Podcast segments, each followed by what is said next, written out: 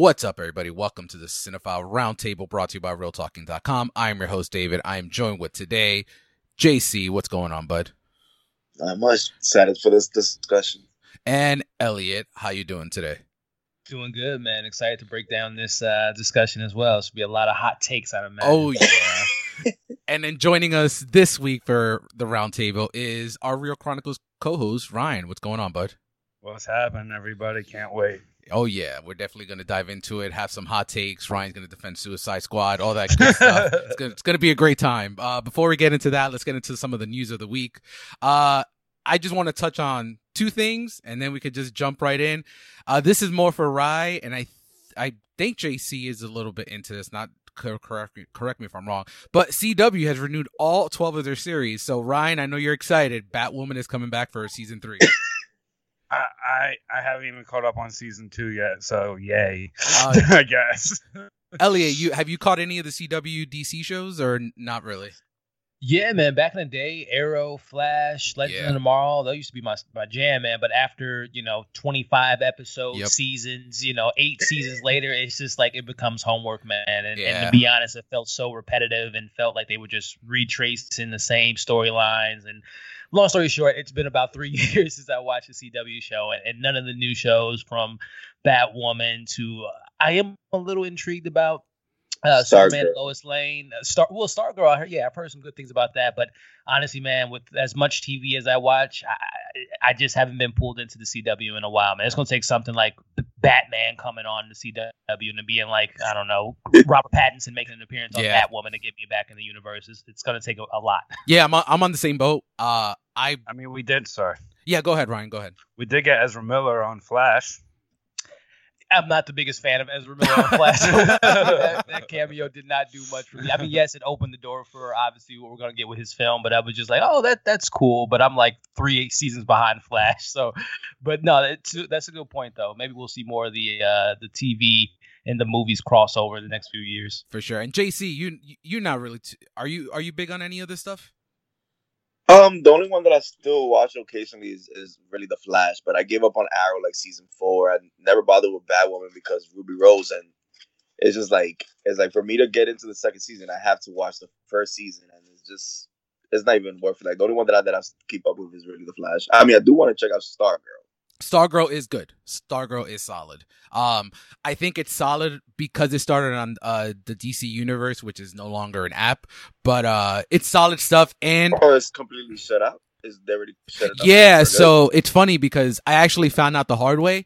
I was actually logging into the DC app like about a week ago, and I click into it, and it says this this uh this app is no longer supporting DC content, and I'm like, oh Wow, that's crazy. I'm glad I'm not. I'm. I guess I got to check if I'm being charged for this. But um, what they ended up doing was switching over to DC Infinity. So what the app is now, it's only holding comics. So if you want all your digital DC comics, you can actually get it on that app. You're still paying the seven ninety nine a month, but you're not. Uh, there's no media content. It's just comics and that's it. All the DC uh, universe content is now on HBO Max.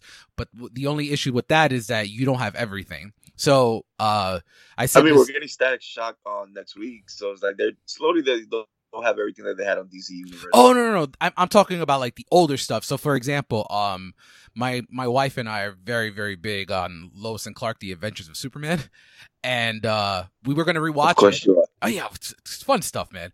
uh, we're gonna, we're actually gonna rewatch it, but unfortunately, it's not on HBO Max, so that's kind of like a gift and a curse. You got you got everything DC on HBO Max now, but you're kind of you're still losing some of the older stuff. But yeah, all tw- CD CW never cancels anything, so expect uh, the Flash to be around for another 25 years, like Supernatural. Yeah, uh, I mean, more legends. Season eight, right? What happened? The the new season is gonna be season seven or season eight. I think we're on season. I've eight. lost count. I yeah, I believe it's season eight. Yeah, we're on season eight. And more legends. I'm so excited for that. Oh yeah, and, and the Cisco. The Cisco. Oh, Yeah, you, Cisco that- Ramon. He's. I think he's gone still. I saw the clip for the first time of like when they had a whole battle with, with the thong song playing and Cisco was performing. I was like, "What the fuck is this? How the Yeah. fuck this is the first time I'm seeing this?" yeah.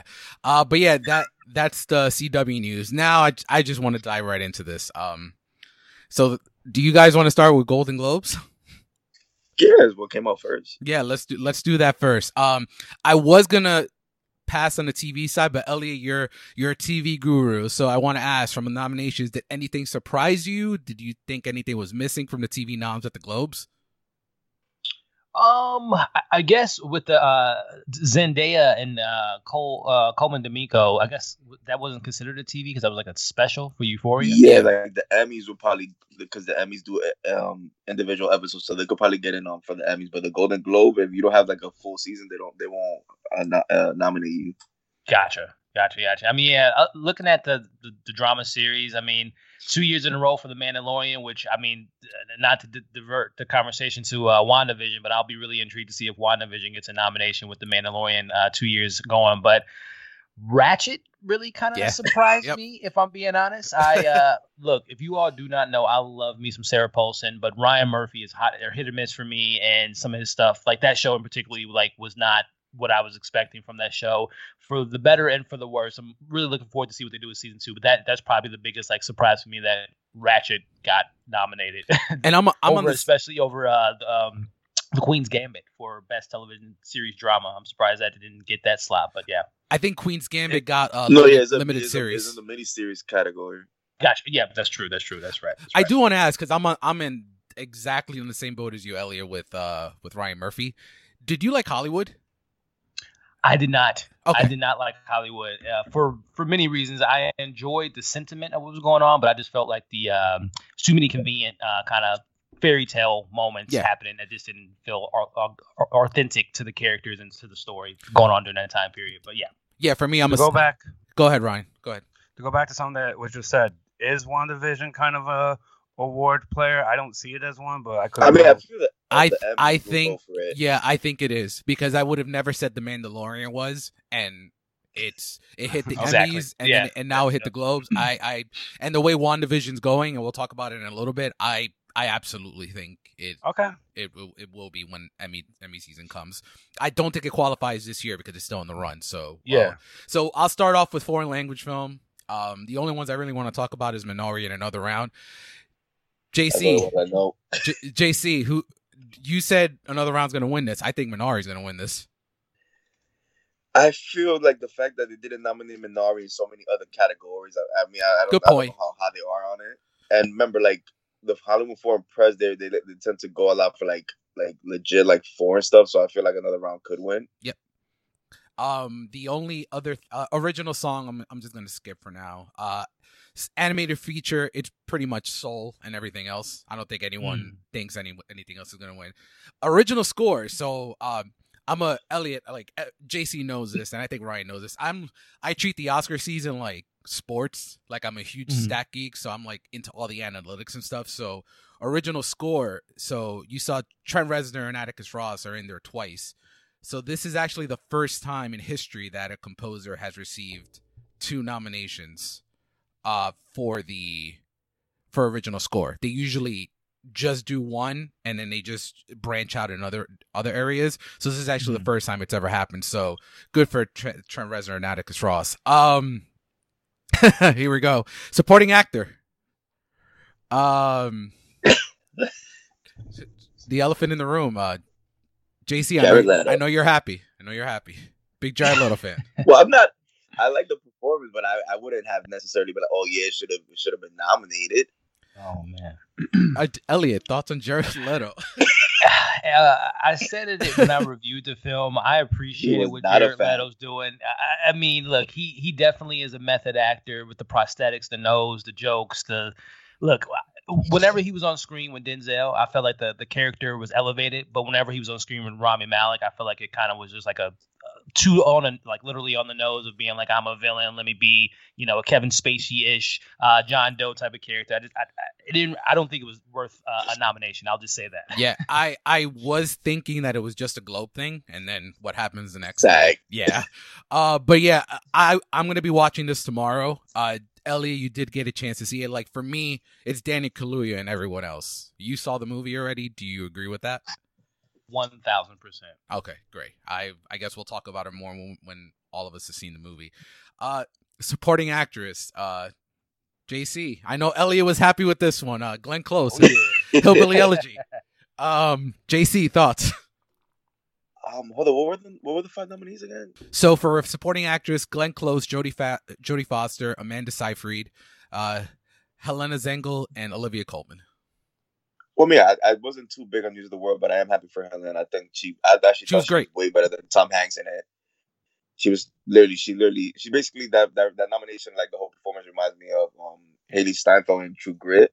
Where it was like that was like a oh, breakout yeah. movie. You just, you know, she remember that movie had Brolin, Damon, and Bridges, and she just like sh- that's who everybody was really talking about. But I feel like that that's probably all down. It's gonna be down to Amanda and Maria, or unless they do love Jodie Foster. She has like three Golden Globes, so I could see her surprising and winning. But I I think it's gonna be between Amanda and Maria. I I disagree. Uh, Elliot will like this one. Um. Glenn Close. I, yeah, I think I think she already has like a bunch of a bunch of golden. Globes, yeah, but I th- I think this is going to start her train, and and I'm terrified to say that, but I I th- I think it's to start. I think it's to start her train. Uh, Elliot, you're a big fan of the film, so you are happy with the Glenn Close nom. Yeah, man, I really thought she, uh, her and I mean, we'll talk about Amy Adams, but yeah, yeah I, I, thought that she, uh, she brought it, man. She was kind of, she carried the second half of the film because it kind of focused more on the uh, JD and, and her relationship, and I think so. I, will be, I'll be a little bit honest. There's a little bit of biasy because that that story's me. My, my grandmother raised me, and just gotcha. the kind of relationship that they had kind of kind of spoke to me. Uh, and plus, I thought the performance was pretty solid. So yeah, man, uh, Glenn Close for the dub. Nice. Uh, Ryan, you haven't seen any of these, right? I have not. Probably okay. Laura, right? well, yeah. any of these. All right, cool. So moving on to to uh, best performance by an actor in a musical or comedy. I I I predicted him because I just knew it's a Globe thing to do. James Corden, in The Prom. Um, no, I I think uh I think when I posted my my predictions, I think JC re- reached out. He's like, "Oh, you have Corden in the prom." I'm like, "It's it's the Globes, man." What I didn't like ex- I what I didn't expect is for Corden to be the one only one in. That's the yeah, one like, thing that I was. didn't get in. I was like, yeah, he's not getting in. Yep. Um, Elliot, tell us how you really feel about the, about James Corden. Uh, hey man, uh, that that film to me had a lot of potential. There were mm-hmm. some good moments. Obviously, it has a good sentiment in the, in the film, but uh, uh James Corden, man, I, I don't I don't get the hype on the guy. Uh, I haven't really I've never really watched the show to be honest with you, so I really haven't gotten the most exposure to him. But um, you know, going from Cats to this, uh, apparently Hollywood loves the guy, man. Yeah. So uh, I guess shout out to his agent. I will say this: uh, I'm happy for Andy Samberg for Palm Springs because I love Palm Springs. Yeah. Uh, I will say they got the wrong Hamilton guy in, but I understand why they did it because yeah, I was surprised. Yeah, they wanted. I think they just want to honor Lin, but that's kind of the only reason I think he's in over over Leslie. And Leslie was a double nominee anyway, so yeah, he would have been triple. Uh, but I do think um, Sacha wins this in a walk. Oh hell yeah! Yeah, and then best support, best performance by an actress in a music or comedy. Um, here we go. So I got two right here. The in my predictions. The rest I that's the shit that fucked me up. Yeah, so Rosamund Pike, I care a lot. I haven't seen it. I put out a an email to Netflix to see if I can get get a screener to it. Uh, haven't not seen that. Anya Taylor Joy for Emma. I actually have not seen that, but I heard she's really solid in it. Michelle Pfeiffer for French Exit, Mar- Maria Bakalova for Borat, and then the, the, Elephant in the Room, which I actually think it's actually a worse nomination than Jared Leto, is uh, Kate Hudson for music. So I actually started this movie a few hours ago, guys. Oh, you did? Yes, and I got 25 minutes in and I turned it off. Why? Because it's bad, or because it, it was just offensive? It's just a little bit too offensive. It's um I'm not gonna say the line, but you guys have seen Tropic Thunder. Mm-hmm. Yeah. The Robert Downey Jr. line from the movie. Oh, yeah. Full. Yeah, yeah, yeah. I'm not even Yeah, gonna say it, but it's one of those. No, but we we know. yeah, it's it's it's it's very offensive. So she's Very- Sean. Yeah, very offensive. Um, maybe you guys will think Okay. differently when you guys watch it. I I'm mean, gonna, have an autistic cousin, so if it's offensive, I might feel some type of way too. yeah, I'm I'm gonna, and I, I'm gonna finish it. I just, I was kind of, I was very turned off by it. So when you guys check it out, definitely let me know.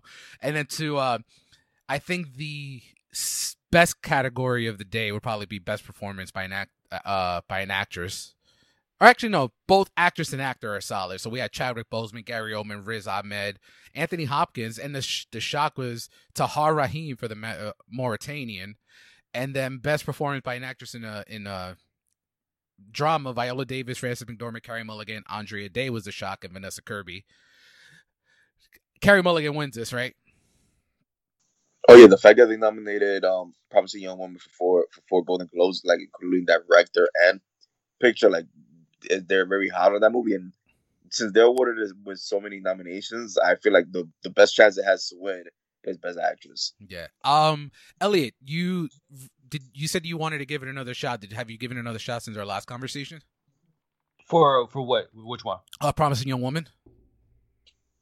Oh, you know, I love that film. Okay. Um, yeah, the only thing I was given another, not necessarily another shot, but just kind of uh, seeing the, the ending set better with me uh, a second going, which has been three times now that I've seen the film, and I'm definitely coming around to the ending. But no, but even with the my the, my feelings on the official watch of the ending, I gave that film like a 4.8 Oh, or something. It was okay, really great. high on my list. It made my top three last year or top five last year. So yeah. Fantastic. And then finishing up Best Picture Drama, uh, Trial of Chicago 7, Nomadland, Man Promising a Woman the Father, and then comedy music, Borat Hamilton, Palm Springs, and The Prom.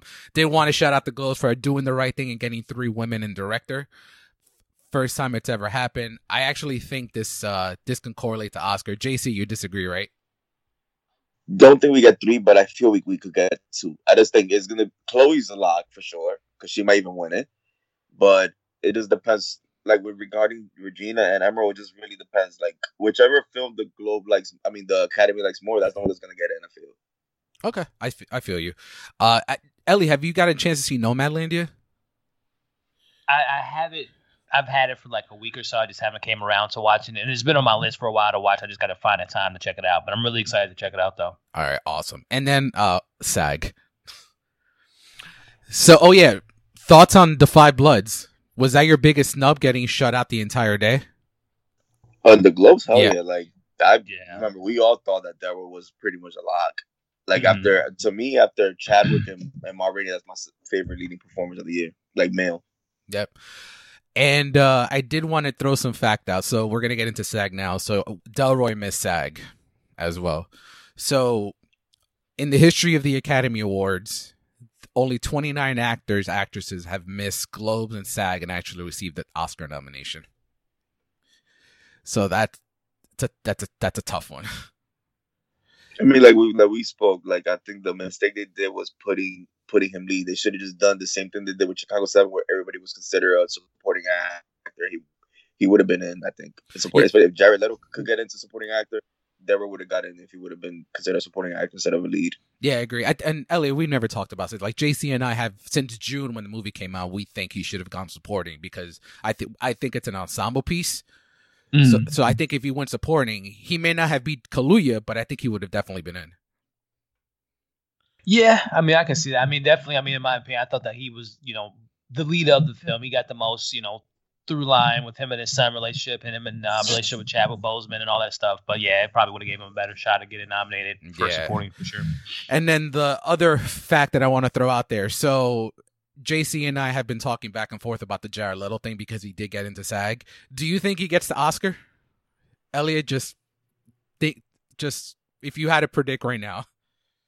If Jared Leto's gonna win uh, No, supporting no. actor, If he gets Oscar- if he gets nominated, Uh, I mean, if if uh, if if what we're seeing now is an indication, I mean, I, I would it wouldn't surprise me. I'll say that. And JC, you said no, right? Yeah, no, I'm the same way as Ellie. Like if it happens, it would have surprised me. But I just don't. I don't think it's gonna happen. But if it does, I'll be like, hey, he's he's he, he didn't get short. He got he didn't get shortlisted for the BAFTA, but like you know, like to me, like we were comparing, it was like similar to Aaron Taylor Johnson with um with um Nocturnal Animals. like I could like is the it's a performance he gets a couple nominations like oh shit you know, like oh he's getting nominated but I don't I don't think he gets like the the Oscar nomination if he does like Elliot it wouldn't shock me but I don't think he yeah and it's funny I did a little bit of number number crunching before the podcast so there have been uh, since in the 92 years of the Oscars, there has been 1,840 acting nominations between men and women in the four categories in the 92 years. There has only been 41 times that a, and a performance got both Globe and SAG and did not get an Oscar nomination. So that's about like 2%. So we'll be interesting what happens there. His reaction was I don't know if you got to see it, um, Dave, but his reaction when when they asked him how did he feel, he even said straight up. I didn't even know the nominations were coming out. yeah, he probably had no idea. He didn't expect yeah, any of that. Like it's like the, with the way the with the way the reviews were, you know, like he probably didn't even think much of it. Yeah.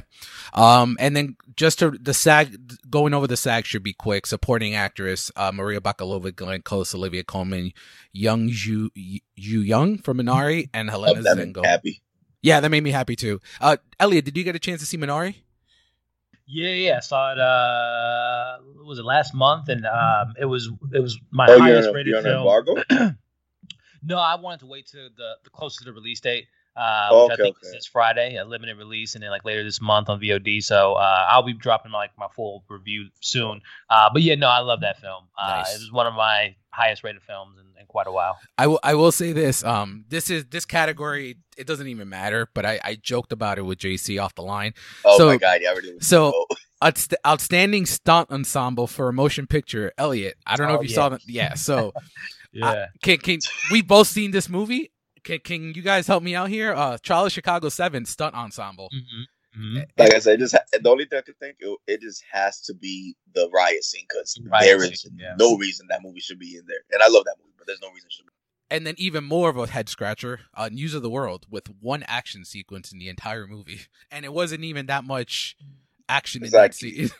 um, and and crazy. No, you needed a stunt to be under behind a rock, and no Tenet which is or extraction or extraction honestly. yeah.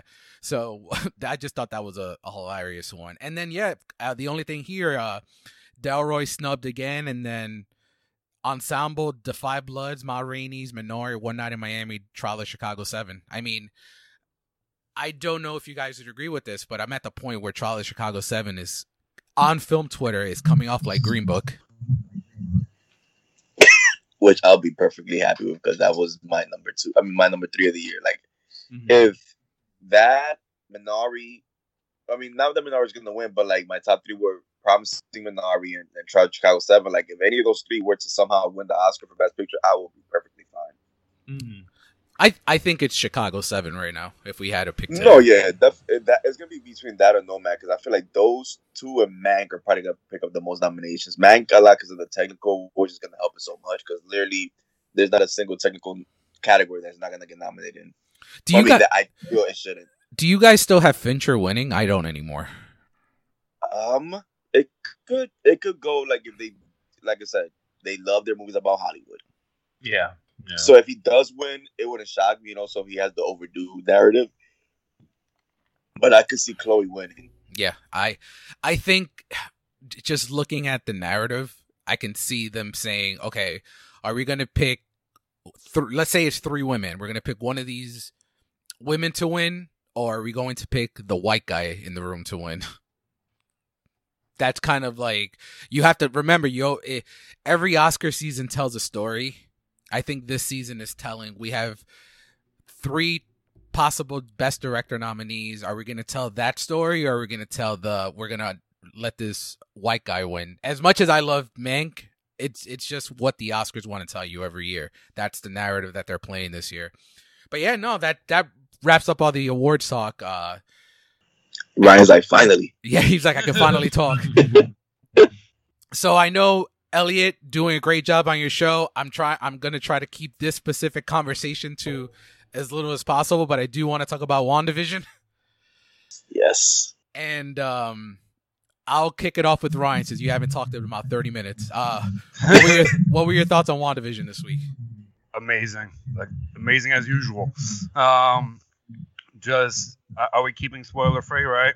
No, you go ahead. Spoil all you We're want. good. Just like when Vision started to get suspicious and he releases the one guy for the few minutes was amazing and like chilling at the same time.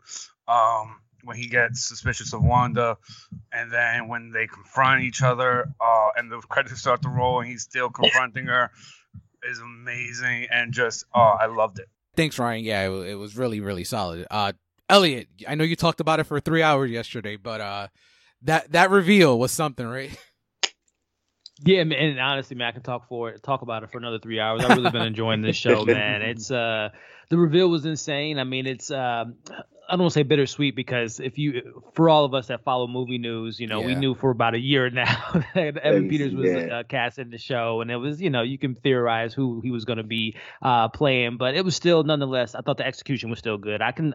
I'm okay with. I'm not saying I'm okay with spoilers, but I'm okay with being spoiled as long as the execution's still there. I was still surprised and I'm still invested in that scene. But the thing that's really been getting me so like amazed with the show is just the how they're handling these superheroes and particularly Wanda dealing with grief and how her powers are really kind of centered around when she's mad, upset. Obviously, she has to hone in her powers. Which, speaking of the next big reveal, I hope that it's either Professor X or her. You know, in the comics, her father Magneto, which would be insane, especially with Quicksilver now in the mix. It would kind of bring the family together. But um, I've been loving this show.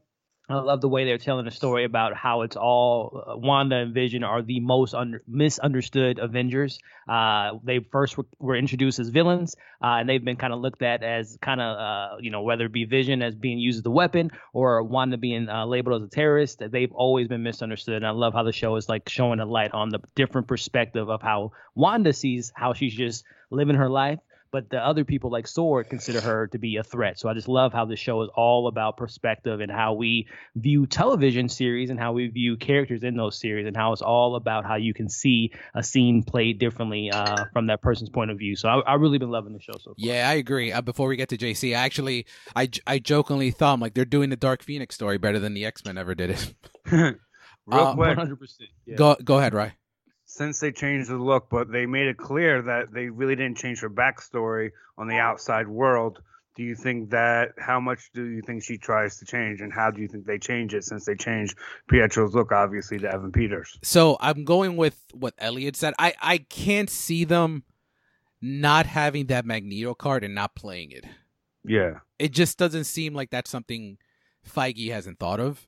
But I mean, I guess we'll see. Well, there's a lot because I think this is. We obviously know this is going to continue into Doctor Strange. So I suspect that whatever happens here, it's just going to continue into there. But JC, thoughts on the episode? I mean, you guys have pretty much said it all. Like it was like I've been like I know a lot of people were like not feeling the first two episodes because they said it was like slow moving, but I I've loved the show since the first episode, and I felt like they're the pacing of everything has been going good, especially the last. I mean, I'm I'm glad that the people that weren't feeling too much the first episode getting like very rewarded the last two with every all the reviews that we're getting and like all the explanation stuff. And similar to uh, Elliot, like with the Evan Peters stuff, like it was great, but I would have loved that they would have just kept it a secret. Cause you know, like like you had seen the episode before, and I had seen a lot of people like, oh, the ending was crazy. So when I heard the knock, am I, you know, just like putting two and two together, I was just like, it has to probably be Evan Peters coming out right now, because that's like the only person I could have saw that, you know, like even such a thing for the last minute, and they would have. I mean, I hope that's not the Luke Skywalker level cameo that that um Elizabeth mentioned. Come like, yeah, it's a great cameo, but I don't think it's Luke Skywalker level. No, that Skywalker cameo is top tier because I don't think Like, anyone and- called that. and like when they when the um, what's the the, the made up character's name the the new guy that they created for the show that he's like uh, the head of sword the guy that the guy that's running everything what's his name Yeah, uh, director Hayward. like when he was talking he was like, you don't got any nicknames and like I was waiting for for him to say you know because I'm like they own the rights for like the X Men stuff like that I'm like are they finally gonna you know call her Scarlet Witch but Mm-hmm. didn't happen I'm I'm like fuck We'll get there. Oh yeah, yeah. Because I, I, I think I've, I've been saying because we've been recapping WandaVision every week on the podcast. I've actually th- uh, said uh, to the guys, Elliot, that I suspect that dependent on, especially after this episode, that Wanda may actually be the big bad of Doctor Strange in the multiverse. Yeah, no, I, I, I totally agree with you, and I think what Marvel's going to be doing is they're going to not go the traditional villainous route. Yep. I think again it's going to be about perspective. Just like Killmonger doesn't see himself as a villain, and I don't really see him as a villain. It was just a matter of he just went about his way differently of out of opening Wakanda to the world. So I think that that same could be said about Vulture.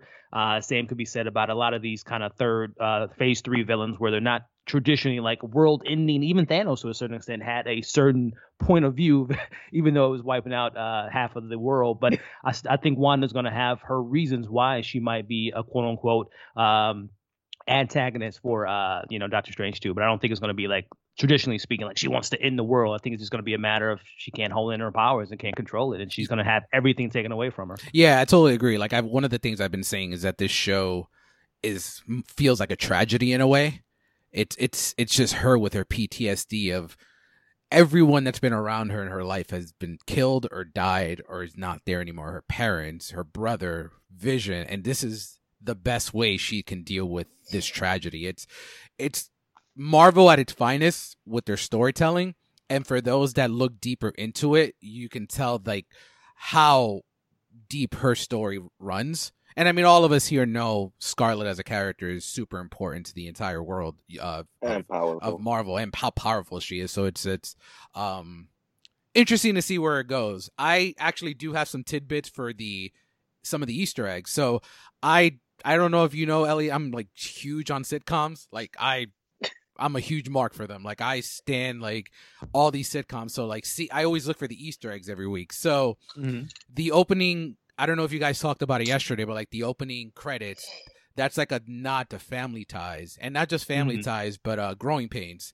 Yeah. So yeah. the the flashing of them young to being old, that's in credits of growing pains. The other thing I mm-hmm. noticed is that um the the the kids, the twins, growing mm-hmm. five years older. So in season four of Family Ties, a baby, there's a baby in season four. In season five of Family Ties, that baby's already five years old. So it's the same date, the same age range switch mm. switch off that WandaVision mm-hmm. has. Mm. And then um Don't they do that in Fresh Prince with Nikki as well? Nick Yes, they do do that. That's yeah. a good one. Mm-hmm. And it was after one season, right? Right? Right? Yeah, I believe yeah, so. Like was, Not even a full season. Season five and the season. The and they do it at the very end with like Joshua sorry to cut you off. They do it at the very end with Joshua, uh, of Boy Meets World. They age him. And then the the change of characters that used to happen in the 80s all the time with sitcoms. You, and, and yeah, the recasting. The recasting was was a regular thing. And then there's one thing that I wanted. Maybe I'm overdoing it. Maybe I'm just thinking too much into like Easter eggs, but um, there is a line that I think um oh my god. I think Monica says, and I don't know if you guys talked about it, and, and I, where I she, you're, you're yeah, where she talks about a particular aerospace engineer in mind yep. to call for help. Did we all mm-hmm. say Reed Richards here? Reed Richards or Ironheart to me, I thought. What about yeah, you? we yeah yeah, we talked about that yesterday, and that's one of uh, a couple different Easter eggs for Fantastic Four. Even with Episode Four, with Monica talking to uh, Hayward about the uh, space program and how some of the astronauts went missing, which can maybe explain, uh, you know, them going to a negative zone or quantum realm and them getting their powers there. So I think, uh, especially with Kevin Feige announcing that we will be getting Fantastic Four directed by John Watts, I think they're planting the seeds with this show because, as you mentioned she doesn't have family, uh, who would be a better way to introduce kind of a family dynamic versus the first family of Marvel? So I exactly. think uh, they're going to definitely tie that into the MCU. And also, too, going back to your reference with the sitcoms, I thought it was so hilarious that again you spoke about the twins.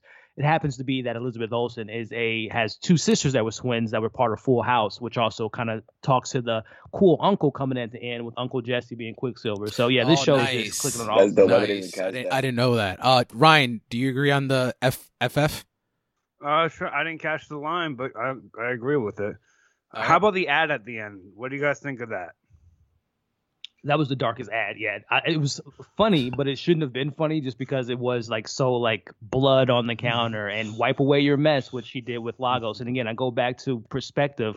Wanda saw that as let me save Captain America and these people on the ground level from being killed. But obviously, we know that you know she accidentally killed people in the building, setting off the Sokovia Accords. But again, in her eyes, she was being a hero. But again, General Ross looked at it as a threat. So it it was it was a great commercial, man. I loved it. Yeah, and and and it, we're already trained that we have to look for everything on these mm-hmm. on these episodes. Yeah, because like because like like people that don't really know it, they wouldn't even know it was like that's maybe a, a connect to like civil war, like like Lagos, Nigeria.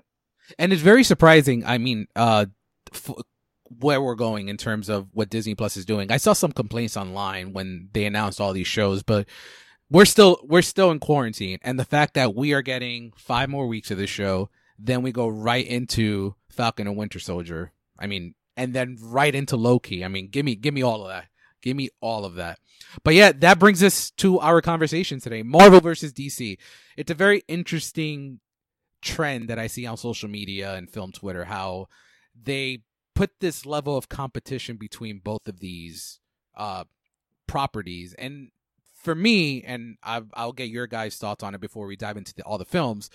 For me, I never really felt that there's a competition. I've always felt that each of them have offered a level of greatness. But being that film Twitter and social media are prisoners of the moments, they kind of forget how amazing DC was over Marvel for a long point long period of time before the MCU started. So this discussion that we'll have today kind of dissects all that, like to show that there's greatness in both and not just a 12 year period that one studio was pretty much dominating. So I'll kick off with JC on this. What are your thoughts on this whole like Marvel versus DC thing?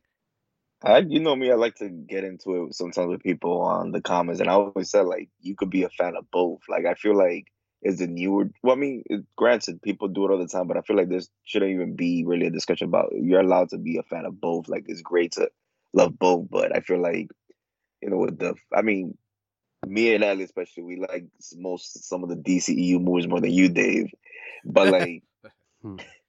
yeah, because like I'm like I feel like me and Ali like you know we like Man of Steel and all this stuff, but yeah, I know we know that you don't like it much, Dave. We'll get into it a little bit later, but yeah, I feel like you know, like the fact that the reception for those movies haven't been that good, like I feel like it's such an easy target for people, and I feel like that's really their only argument because like people like when you talk, like when we like when I talk this whole conversation, I like to say, oh, okay, don't talk about MCU movies. You know, then you got Daredevil, you got Ghost Rider, you got Blade Trinity. Like oh, outside yeah. of the cinematic universe, DC whips ass. Yeah. Uh, Ryan, thoughts? I mean, people just love to find a war where there isn't one. They want to divide, like, and it's just funny. I really think as long as it's prospering, that's what we want. Yep. We want to see all this. Give me more. Give me as much Marvel and DC movies as possibly can. I'll go see both at the same time if I can. Yep. um, but we just as human beings, we love to divide. I mean, it's just hilarious to me. Elliot, thoughts?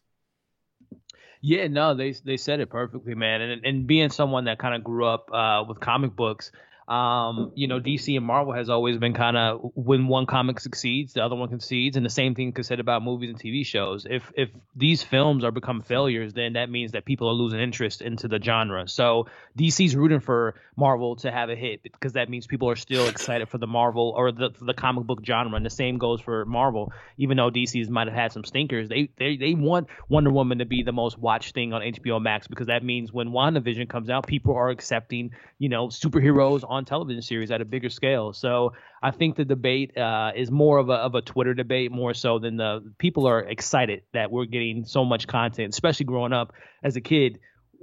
10 years gaps between superhero movies and now we're getting 10 superhero movies a year which is, is crazy but yeah I, I think it's uh it's a debate that is more said on twitter and it's definitely a case where there's like a small crowd of people that seems a lot larger than what it actually is. But I think uh, both companies, DC and Marvel, are rooting for each other to do success because they want people to still want these type of content. Yeah, I agree. I, it's the vocal minority on on on film Twitter that likes to be, you know, with this competition. But I agree. Like I, I was still am a comic book reader. My I have long boxes for days in my in, in my house and I I always point back at this very moment of 2019 in the theater watching Endgame, where we see the portal scene. When I was a kid, like it brought a tear to my eye because, like, what reading these comic books, I never said to myself, one day we're gonna get a movie that's gonna have about 50 comic book superheroes on the big screen battling it out. And that moment itself, you know, we can point at many moments in Endgame, but that moment for me is the one that that I'm like, okay, it's hard not to smile at this because where we're gonna get into where we were to where we are today, you just have to appreciate everything. And then the fact it's a yin and a yang. You get something like Endgame, but then DC's like, okay, you have this, and DC's coming with Joker at the end of the year. It's just like, wow, like incredible stuff. But we're actually going to get into everything starting from 1966. Um, before we get into all these movies, one last question. What is the first comic book film you actually remember watching in theaters? JC, I'll kick it I'll kick it to you. Um, Spider-Man 2 for me. Nice. Great choice. I mean, great first one to go. Um, Ryan, do you remember? I want to say Batman Forever. Nice. Not the best choice. hey, it was a big hit back then. Yeah, no, I was. It was Kiss, Kiss from the Rose. I, I, I, was. I was in the theater too. Elliot, what about you? Do you remember? Oh yeah, 1998. Uh, Wesley Snipes Blade. Nice. And then for me was 1992's Batman Returns. Um, calls you old fart. Yeah, man. my, my my mom, I my mom obviously took me. I was like uh five years old, five or six years I was old. like four months. Yeah, and that move that I mean, we love Batman Returns, everyone here, but that movie is not for kids. And At all. That's that's why he got fired. yeah, yeah, that's why we got Batman. That's Forever. why I got banned forever. Um, so let's get into it. 1966, the first theatrical comic book film, Batman 66. Have you guys seen this movie? Ryan, I know you have.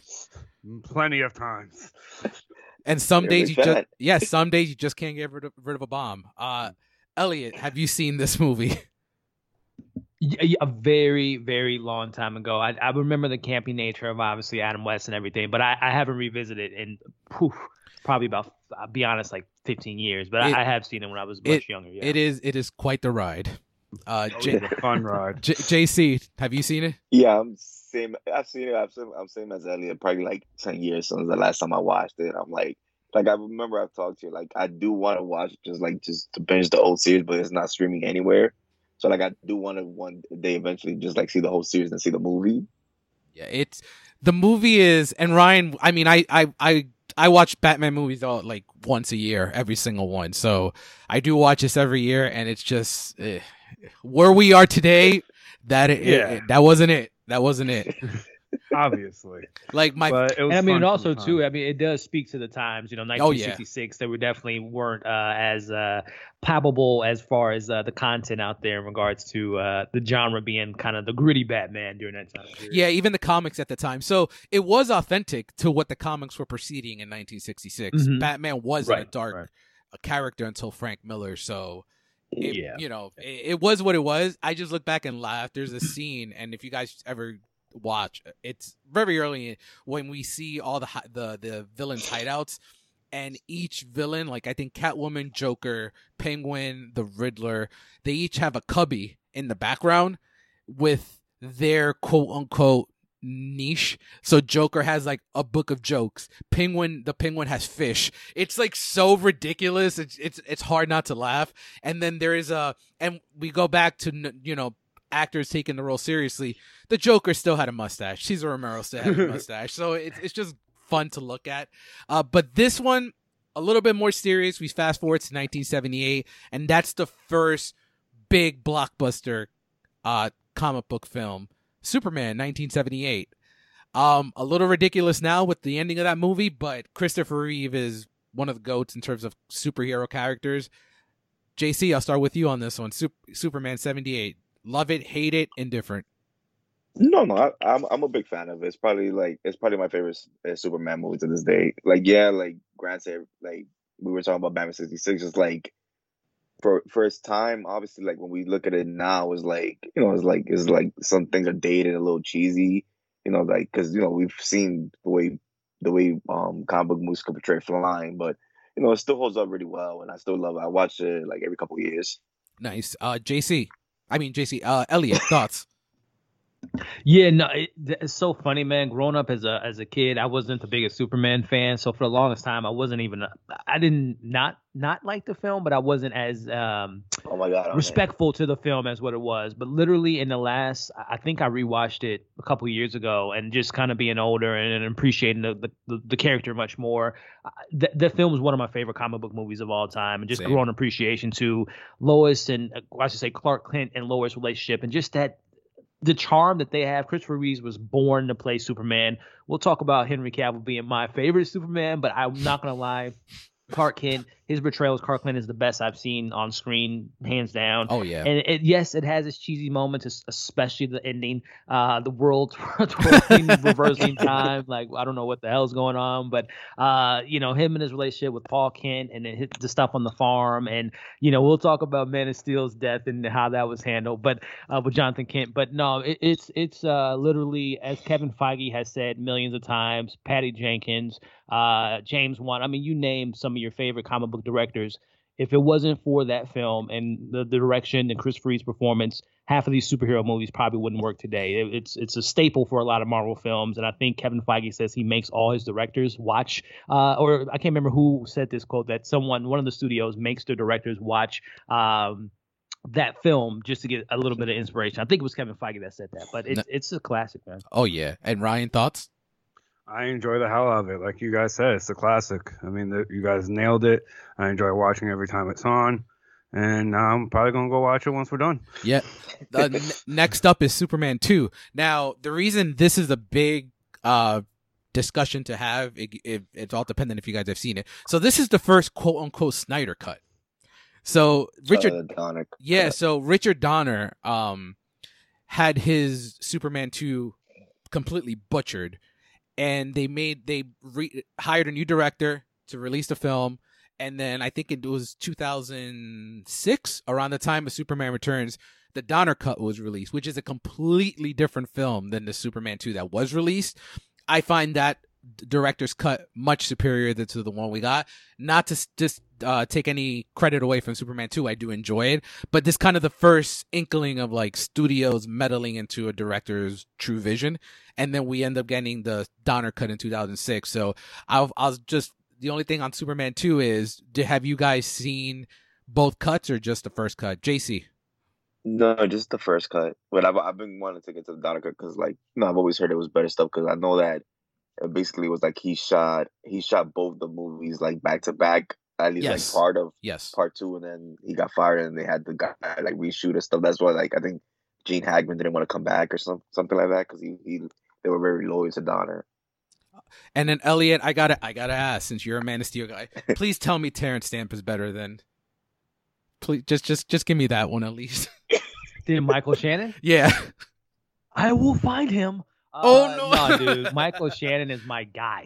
Like, dude, General Zod is one of my favorite. His portrayal of General Zod is one of my favorite like villain roles of all time, dude. Like Michael Shannon is the goat for Zod. I do respect what we get with Superman 2, dude. Don't get me wrong, but come on, bro, come on, Michael Shannon, come I, on. I can't. So wait. you won't kneel before Zod?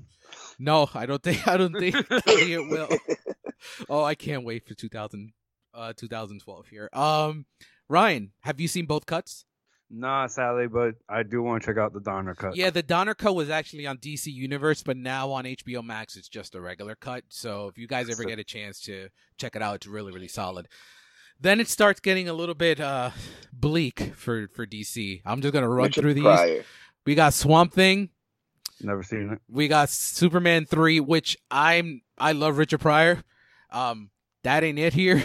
But I do I mean, like choose that over Quest for Peace. Yeah, but I do like Superman versus Superman in, in yeah, this. That's that's the highlight of that movie. Yeah. Have you, uh, yeah. Elliot? You've seen Superman three, right? Yeah, yeah. I've, I've unfortunately seen all the Superman films and the sequels, but yeah. Uh, Ryan, tell me your fan I, of Superman three. I have. I don't remember much from it though. so, um, Superman is not the villain. So you know how he fights himself. There is some other. It's like a computer tech villain. Yeah. So it's like a poor man's Lex Luthor, if you really, if if you really want to call it anything. Then we got Supergirl in 1984. I've only seen this once. It's on HBO Max. I don't remember much. I never it. finished it. Yeah. Um, Elliot and Ryan, have you guys seen that? I did, and I remember being a fan of it, but I want to see it again. Nice. And then we have uh JC's favorite, Superman 4, The Quest for Peace. Oh, yeah. let's talk about your love for Nuclear Man. Listen, I fucking love Nuclear Man. oh, Des- we know you des- do. Destroy Superman. It's so fucking ridiculous and his long ass nails. It's just out of, it's so fucking ridiculous. Um, the worst Superman movie of all time, but I do yeah. I do have a good time with it. Uh but in between 1984 and 1987 comes Marvel Comics and they said we're going to get into the movie business. And they mm. said we're going to come in strong. Nothing is going to stop us after we released 1986's Howard the Duck. J- JC, all yours. One of my one of my biggest guilty pleasure movies. Like it's crazy because I didn't even like like obviously no that's not a really popular comic so I had no idea that Howard Duck was based on a Marvel comic until I was probably like in high school. But like I like I said, it's not a good movie. Like I could I could say I like certain cheesy bad movies from the 80s. We know we we did it in a horror episode. But I can admit when something's not good. Howard Duck is not a good movie at all, but I just enjoy it. Like it's cheesy and like knowing that George Lucas did it, you know, like at the beginning when he's in his planet he has like the the Indiana Jones stuff, like raid. It was like Raiders of yeah. like a duck punt. I enjoy Mister Freeze and, and, Batman and Batman and Robin because of the the ice puns. So like just seeing like remember I'm a we're, in the, all big movie fans, but you know so like I was catching on to all the all the nods to like Spielberg Spielberg's work and to George Lucas' work. So like it's, it's just a fun time for me. I don't think it's a good movie at all. Very cheesy and very dated, but it's a good time for me. Just similar to you with Quest for Peace. Elliot is uh, Howard the Duck on the same level as Man of Steel for you. Oh, of course, man. It's, it's one of the greatest movies of all time. Uh, no, man, I've only seen it once. Yeah. Uh, and uh, it, it it is a guilty pleasure film in regards to again a product of its time and also Hollywood, you know, picking out obscure type of, of, of, titles and seeing if there's an audience for it. And and I wouldn't be surprised again, even with James Gunn putting them in uh, Guardians, and he was I think in the speaking of the portal scene, I think he was in the portal scene if mm-hmm. I'm not mm-hmm. mistaken in uh, yeah. Endgame. But I, I, wouldn't be surprised if we get a revival, uh, uh bringing that character back, comic or um, uh, animated, or you know some type of Disney Plus show in the future. But yeah, it's it's a film that you know what I'm I'm, I'm gonna probably revisit just from this conversation alone, just kind of revisiting all these old films. But it's been a while. It's been been a while since I've seen it. I do agree. I I I, I bust JC's balls off the line. I, I do it. I do enjoy it. It's just it's so ridiculous. And the practice, I will say. Up, so uh, go ahead. But like you remember that because Ellie just reminded me with the cameo. Yeah. Like when I went to see Guardians, you could tell the age difference and the age group and like who really knows. Because when that scene popped up, I was like, "Oh shit!" Like I got that hype, and it was like maybe like two, three other people that really reacted to it. Everybody else was silent. I'm like, "That's how you know the real ones." You're you're you're, you're about you're you're leaving the theater saying, "Yo, Howard the Duck is about to be an Avenger." I I, I, I see this coming, no, man. It's I, coming. I, I loved it because it was like the it's such a James Gunn thing to do. Oh yeah, like I, I agree. Like I cannot wait till we get the first trailer of Suicide Squad because that tone is just it's gonna be such a completely different film to what the Ayer did. Like I do, I do agree with Elliot. I think I do think we're gonna get a Howard the Duck film, and I need James Gunn Wasn't to direct Kevin Smith it. working on, on like a TV series or animated something?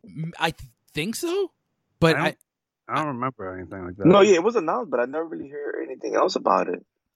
Um, Ryan, Howard the Duck. I know you love it. oh, I love it. I can actually say I do like it more than Man of Steel. Um. um and actually, I introduced my wife to it. Babe, what'd you think of Howard the Duck? No response. I guess that's no, Damn, that says it all. Very uh, hesitantly, she said it was good. so we, then we, after Howard the Duck, we fast forward to 1989, and I think this is when everything changes. Um, so Return of the Swamp Thing, I'm not even going to touch on because there's only one movie in 1989 we have to talk about. Um, so Elliot kind of nailed it with what he said about Feige making everyone watch, you know, Superman because that's kind of the first one. But I, I'll go. I'm gonna go on a little rant, Elliot. I, you've never heard this, the guys have. So, so with Batman '89, I think while Superman laid the foundation for what comic book films were, you see with the movies that I've named, studios there was a, a gap between films, and the movies weren't marketed. Then 1989 comes, and while we are used to it here in the tri-state area, here in New York, that you have a comic book film on the billboards on in Times Square, in 1989 that wasn't it. When you saw that giant bat logo hit Times Square, it became the focus of conversation. Whoa, oh, this doesn't look like Adam West. Like this logo doesn't even look like Adam. What what is what is going on? What's what is this? I am on the. I feel that Batman '89 is the most important comic book film of all time because it showed studios that yo, we can market this and we can make a lot of money with comic book films. I think 1989's Batman started the overwhelming trend of us getting more consistent comic book films because of how well it was marketed, how successful it was in the box office based on that marketing. I've spoken to folks that were around in 1989. I mean, they, were, they were adult and teens in 1989, and they have gone on record. You were around, David. Yeah, I was three. Uh, I'm not that old. Um, so, but I've got, I've, they've gone on record and said that the summer of 1989 for anyone that's ever picked up a comic book is unforgettable because of the phenomenon that Batman 89 was. While Superman was great, I think Batman 89, if it wasn't for Batman 89, I don't think the marketing frenzy that comic book films have would have occurred. Now, the movie, it's one of my top 10 favorite films of all time. Is it flawed? It's extremely flawed because Alfred should have been murdered by for letting Vicky Vale into the Batcave. Uh, but as the importance of the movie, I don't think it can be understated, like how big it was. So I'll kick it to Ryan on this one. Batman '89. Absolutely love it. I can't get enough of it. Like you said, changed the game. And you know, have you ever walked with the devil in the pale moonlight? Yeah, man. Jack Nicholson made nonsense sound wonderful. Uh, Elliot, thoughts? Yeah, no, um, you said it. You, you summed it up perfectly, man. It is a uh, one of the reasons why we get what we get now in the comic book realm. It, it definitely set a trend there. But uh, yeah, for me, I mean, Jack Nicholson um, is the film for me. No disrespect oh, yeah. to Michael Keaton. Uh, I think he is a a good Batman, a, a, good Bruce Wayne, but not my favorite. Uh, that might be blasphemy. Uh, I'm excited to see what they do with him in, in the Flash film in the coming years. But uh, Jack, it's Jack Nicholson that, that steals the film. And, and the reason I bring up Bruce Wayne and, and particularly um, Michael Keaton, being a huge Batman fan, there are like you just mentioned, there are some things that just totally don't sit well, well yeah. sit well with me with Batman. Like you just mentioned the Batcave, how long it took for him to figure out who Joker really was.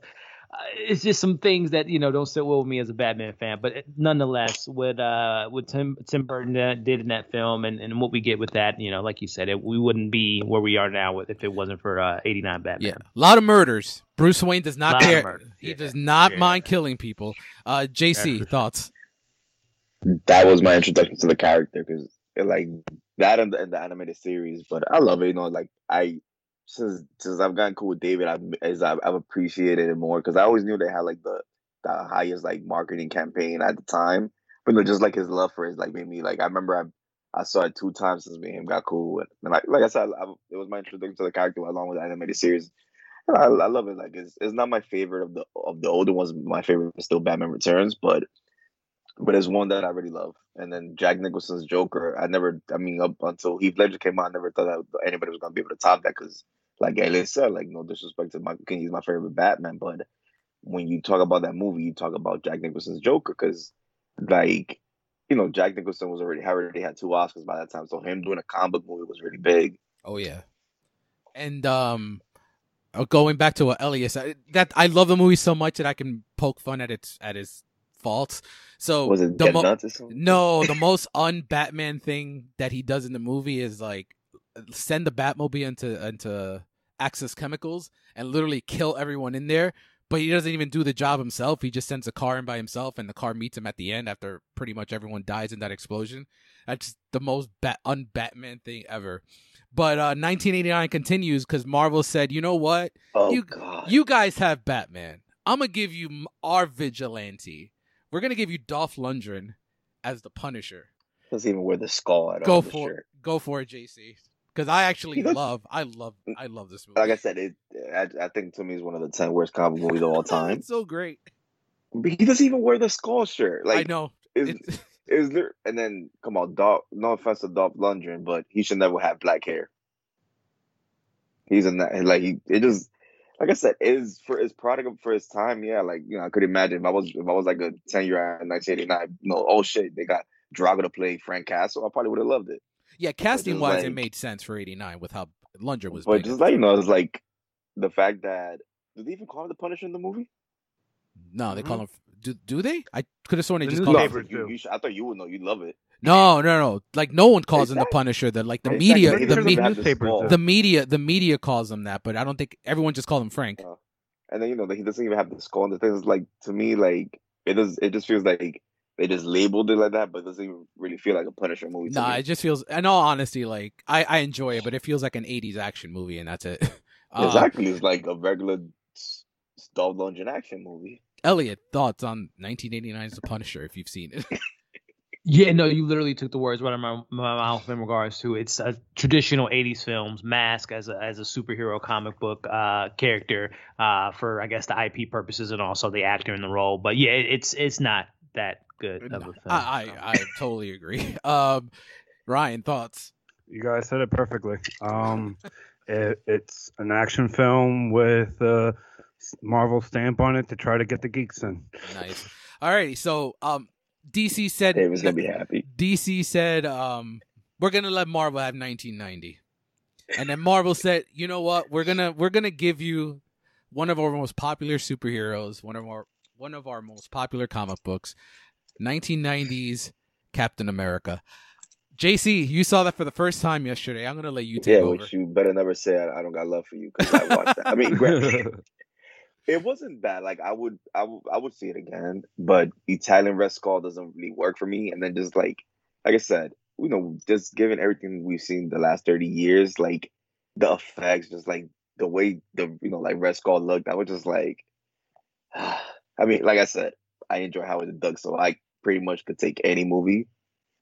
But yeah, like it wasn't bad. Like I guess it's just it's just the fact of very, how far comic movies has come like when we see these older ones, it's just like you know, it's like they just don't compare. But like you know, like I could just appreciate you know for what it, for what for, for what they had at that time because I can only imagine the budget for that movie for like a million, two million at tops. Yeah, I agree. Um, so it's like you know, for what it is, it was like it's all right. It was all right. Like I would watch it again. Funniest part of that movie is Captain America running in the suit and his uh the ears wiggling. Oh yeah, it was like it was like fake ears, right? Yeah, it was fake ears. I remember yeah. there was I, I, remember like years years ago, like I saw people making fun of that, the fact that it was like they didn't even bother to make just have his eat him be real ears. It had like a whole rubber thing on him. And best part about it, he lives in California. Yeah, like when I remember I, when I told David that I'm like, really? They moved, they made Steve in California? Like, yes, you damn right they did. Like he was so happy about it. Um, Elliot, thoughts? I know, I know you love uh Chris Evans, but uh, how does this Captain America work for you? Yeah, to be honest, I've never seen it, man. Uh, oh, almost like in the same vein as Superman. I wasn't growing up. I wasn't a big Captain America fan, but um, you know, I definitely put it on that watch list to kind of revisit to see how far Marvel has come. It, they've gone pretty it's far. Something. It's it's it's something to watch. That's all I gotta say. Ryan, what about you? I'm in the same boat. I haven't seen it. Um, it's funny going through the list of Marvel DC films. I realized growing up, I've seen a lot more DC films. Yeah, and then Marvel yeah, takes because before it was they used to dominate. Yeah, and then after that, Marvel takes a four year break, but the in between we get Batman Returns, which we all love. It unfortunately it kind of killed Burton's Batman verse because of how dark it was, but we all enjoy it. JC, that's your favorite Batman film, right? Outside, yeah, I remember Knight. I even had the, the game in the Super. I even had the, the Super Nintendo game they had. That game is hard. Yep. Like I loved it growing up. Elliot, thoughts on Batman Returns? It, it's it's a Burton film, that's for sure. Oh yeah, uh, and it is. Uh, I mean, again, speaking of uh, you know, just villains standing out more so than Batman for me. I mean, Catwoman, man. Uh, yes. Catwoman stole the show, and even you know, see Danny DeVito's crazy Penguin, uh, doing all the absurd stuff that they were doing. But again, it's it's definitely Burton was they they gave him no reins. It's uh, almost like uh, James Gunn having no uh, restrictions on his new Suicide Squad, Suicide Squad film. So um, I prefer 89 more so than Returns. I know yeah, that same here. Like you guys prefer 92. Okay. Oh no, I'm with you, Elliot. I'm I'm 89 all 89. day. I okay, might be the only one that likes Returns more. returns more. Yeah, I mean it's wacky. It's fun, man. It's something different, which I always appreciate. But yeah, it's uh, it's it's it's a Tim Burton film. yeah, because I I you know we've seen very different iterations of the Penguin, but never once in my mind, even now as a grown man, that I said I'm gonna write a script and I'm gonna make him ride a rubber ducky for about two hours. that that that was Burton's choice. It he was probably watching Sesame Street. And I mean, they really got a they really made use of the budget for that rubber ducky because that duck is like in every scene of the movie with the penguin. So, uh, Ryan, thoughts on Batman Returns? I absolutely love it. Um, it's one of my favorites. I mean, what can what else can be said about it? Um, yeah, Catwoman's awesome, Penguin's awesome, and yeah. And moving on to 1994, Marvel's back, and Elliot, I, am not. This is not blasphemous. I promise.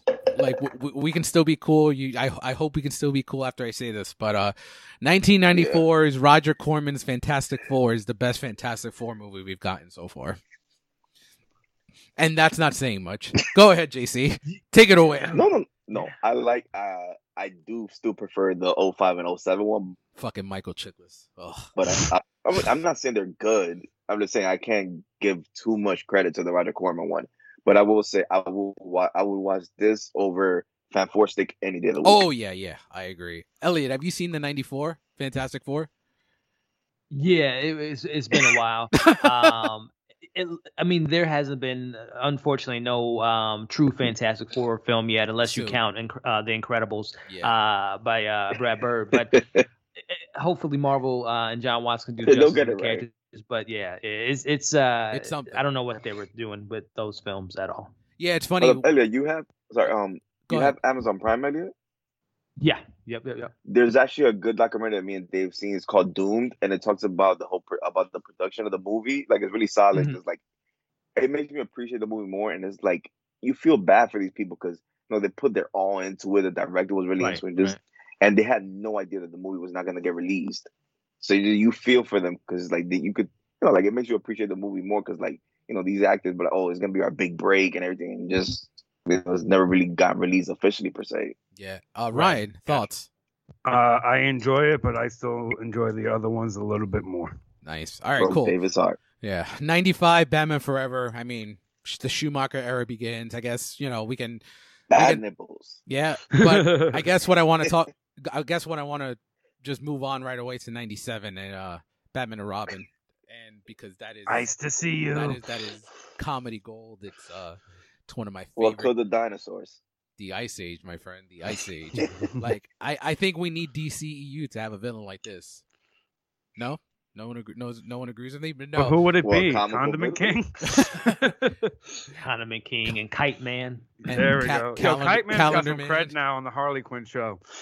yeah, but no, all jokes aside, like this, pretty much, I enjoy it because I've compared it to 66. If you like the 66 show, you can't really shit on Batman and Robin because it's essentially the same yeah, level. You, you same respect. level. I, yeah, that take on people. It's the same level of camp. Like you can't. They're both campy what I've I've gone on record and said like Batman and Robin achieved what it wanted to achieve, make a campy Batman movie. It just happened to be not what any of us wanted in 1997. Uh, but yeah, after that it kind of destroyed Batman because we didn't get another Batman movie for eight years. But uh, I think we all I think Ellie is the only one that I don't know how he feels about Batman and Robin. Uh, what are your thoughts?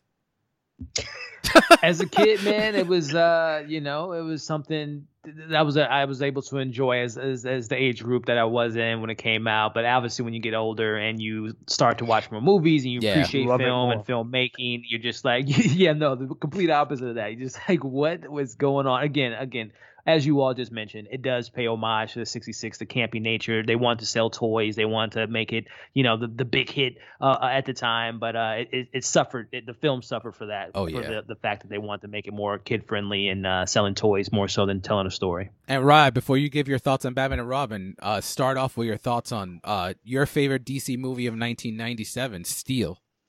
um, oh, I actually have not seen Steel. what? No, I've That's crazy. I've seen it once. Uh, JC, you a fan of Steel? How you? It's my number three worst comic movie of all time. then why am I crazy for not seeing it? well, I just it just your comic book stuff. You know, your comic book reader and everything like that. You know, it's just like you have to just give at least one watch. It's not good, but you know, just to at least check it off your bucket list. Elliot, are we a fan of Shaq here? Oh yeah, yeah, big LA fan, Lakers fan all day. So I had to support players. Shaq, uh, Blue Chips and Steel and Shazam, all Shazam. that stuff, man. I had, uh, Shazam, yeah, I had to show love to Shaq Diesel. No, love, loving. I don't loving, like the film, by the way. But yeah. loving a Bronx Tale like I do, I can't believe that's the same kid from a Bronx Tale and Kazam. Uh, all right, and then DC takes a long break from '97 to 2004 after a By the way, I love year. Uh, Batman, Batman and Robin. Robin. But I'm gonna I'm gonna hand it off to Elliot on this because 1998 gave us Blade. Thoughts on Blade? Man, from the raid scene to uh, the the fight at the end, I mean that film is just uh, it clicks on so many cylinders. Just recently picked it up a couple months ago for the 4K release. Uh, it still holds up to me it's uh it's Wesley Snipes just killing it, man, and slaying it. And you know, a lot of people talk about the uh, the growth of, of comic book films and the diversity of that nature. Uh, seeing Blade, you know, and a black man leading that film, and, and, and what it transcending to what we're getting now with Mahershala Ali taking up the role, and seeing other um, you know minorities having these type of opportunities. It, it kind of you know starts with Blade. So. I, love the film, man. Um, I, am really excited to see if uh, Wesley Snipes has some type of implant, in, you know, some type of nod or Easter egg in the new uh, Blade because I think, uh, you know, he he kind of did one of those forefronts, one of those people that kind of started it uh, in regards to a rated R comic book film. So yeah, man, I love it. JC. Yeah, no, same similar to Eddie. Like I would, you know, speaking of like, I would love the I don't know what the character's name, but the guy that Kris Kristofferson played. Like I would love if like if Wesley Snipes was because he he's been very vocal that he wants to be like somewhat involved in this. So like I would love if he just like like a legacy casting somehow. Oh, and like then, a Whistler. Yeah, yeah. Whistler. Like I would love if just like cast him in the movie, just like you know, like because mm-hmm. we've seen that before, where there's like somebody from an older version of the movie comes back and just plays a different character. Like mm-hmm. I, I think, like I said, he's been very vocal that he would love to be involved in it. Like he was even campaigning. Hey, bro, we, got, we, we got a multiverse. Yeah, we got let's a multiverse now. We'll see. Uh, but Ron- know, just like Elliot, I'm sorry, just like the opening, I, that's one of my favorite openings in any comic book movie. Yeah, yeah. Ryan, thoughts on Blade? I saw it once years ago. I enjoyed the hell out of it. Wow, only once? I would have thought you would have seen it a few more times. At least like five, five times or something. I, I blasphemous take, Elliot. I like Blade. I actually think Blade Two is a little better. Oh no, yeah, don't get me wrong. Yeah, oh, yeah I, I like 100 percent agree with you. Oh, yeah, yeah. Guillermo del Toro directed the hell out of that. Oh dude. yeah. Oh my goodness, I and love that, Blade. And that and that Mos Def song at the end of the of the movie hits. like, uh, oh yeah. I forgot the name of it, but it's hits. I know I'm slipping on the name. Yeah, yeah it's a banger. It's a I think it's I, yeah. I against I, Irish. yeah, I, against I. Yeah, yeah. Uh, then 2000 gave us X Men, which if we knew what we are capable of with the MCU, how far away they were in 2000. Um, they got Magneto right, they got Professor X right, and they got X and they got Wolverine right. I do like the movie. I X two is on another level of how good it is, but uh, X Men yeah, was a was yeah. a good introduction to the characters. Uh, JC thoughts on X Men? No, you said it best. Like you know, it was like we've come a long way, but it was. Granted, I don't like the fact that sometimes like they tend to like discredit Blade. Like they be like, oh, the the the superhero boom really started with with X Men. I'm like, nah, it started in '98 with with Blade. But like, so you said it like X two, just like you know, like remember like Bryan Singer, he never had really worked with a budget like that. He went from you just Suspect to the Stephen King movie that he did about the Nazis. Yeah, and like, you gave him a big budget like this. You know, you had a lot of unproven people, like like that was not unproven, but like but like Hugh Jackman, you know, like he was known for Oklahoma. So you know, it was like it ha- it planted the seeds for something bigger, which we I mentioned, the guy with X two, which has that amazing opening in the White House. Agreed. Uh, Elliot, thoughts on X Men? Yeah, man. Uh, you just mentioned the characters. I think they did justice to. Um, and you know, man, early two thousands leather. Yeah, what was with, that? Uh, Matrix and X Men. It was just like yeah, the Matrix started the the black uh leather suits, but yeah, man, it's, it's it's it's a film that you know obviously I appreciate it, but like you said, I mean X two is really where um where you know at. the film kind of takes up. Yeah, yeah, that's that's a great. It's funny, man. Again, being a comic book fan, I'll say I appreciate those films, and even like my comment with Batman, I don't, I still don't think we've gotten a, a true X Men movie like no. based on the comics, and it's just more or less like kind of a, a Hollywood version or a Bryan Singer version of what he looked at as the X Men. Uh, so that's why, again, going back to Kevin Feige, I'm really excited to see a true adaptation of the comic, like one of the best comic books ever, which yep. is the X Men run. So uh, hopefully we get that. So yeah, agreed. Uh, Ryan, have you only seen X Men once? No, I've seen X Men a bunch of times. um, I enjoy the hell of it. I named my dog Rogue. um, like I can watch it from beginning to end a bunch of times. I really do enjoy it. But you guys are right. Like with everything we have now, it hasn't aged the best, but I still enjoy the scene. My favorite scene from that movie is when uh they're in the Statue of Liberty and uh Wolverine meets Cyclops, and Cyclops like it's like prove it, it's you. He's like you're dick. dick He's yeah. like okay. I and then, love that scene. And then moving on to 2002, real quick, Blade Two. I think it's just best. Del Toro, like Elliot said, directs the shit out of that movie. It's great from top to bottom. Uh, and then I think the movie in 2002 that put Marvel on the map. I don't think it, Blade set the trail for Marvel on, in film, but Spider Man. I mean, that was the event of 20 of 2002. I remember that like it was yesterday. Uh, I think that put Marvel on a different level when it comes to comes to their film releases. Uh, JC, thoughts on Spider Man? No, I love it. Like, no, I love it, and just like Dafoe was just like he was born to play the, Green Goblin because he hit, you know, like he has a funny looking face. so he's like he's just like like the characters he was just perfect to play that he was able to get all the manic traits and everything on that character and then Tobey, you know, like for a long time I didn't because I did. I I'm not really a big fan of Andrew Garfield's take of the character. So for a long time I thought nobody was to top Tobey until until we got Tom Holland. Yeah, I would have before we move on to Elliot. Like I, even in 2002, I'm like, man, Tobey's like 35, and uh Peter Parker's like yeah. 17. I know I didn't really get that. And something I forgot to mention before, that's kind of what my issue was with Batman and Robin and Batman Forever. Like Chris O'Donnell's like 65 yeah, years old. it's not he's not the boy wonder. So uh, but in terms of Spider-Man, really solid flick. Elliot, thoughts on Spider-Man?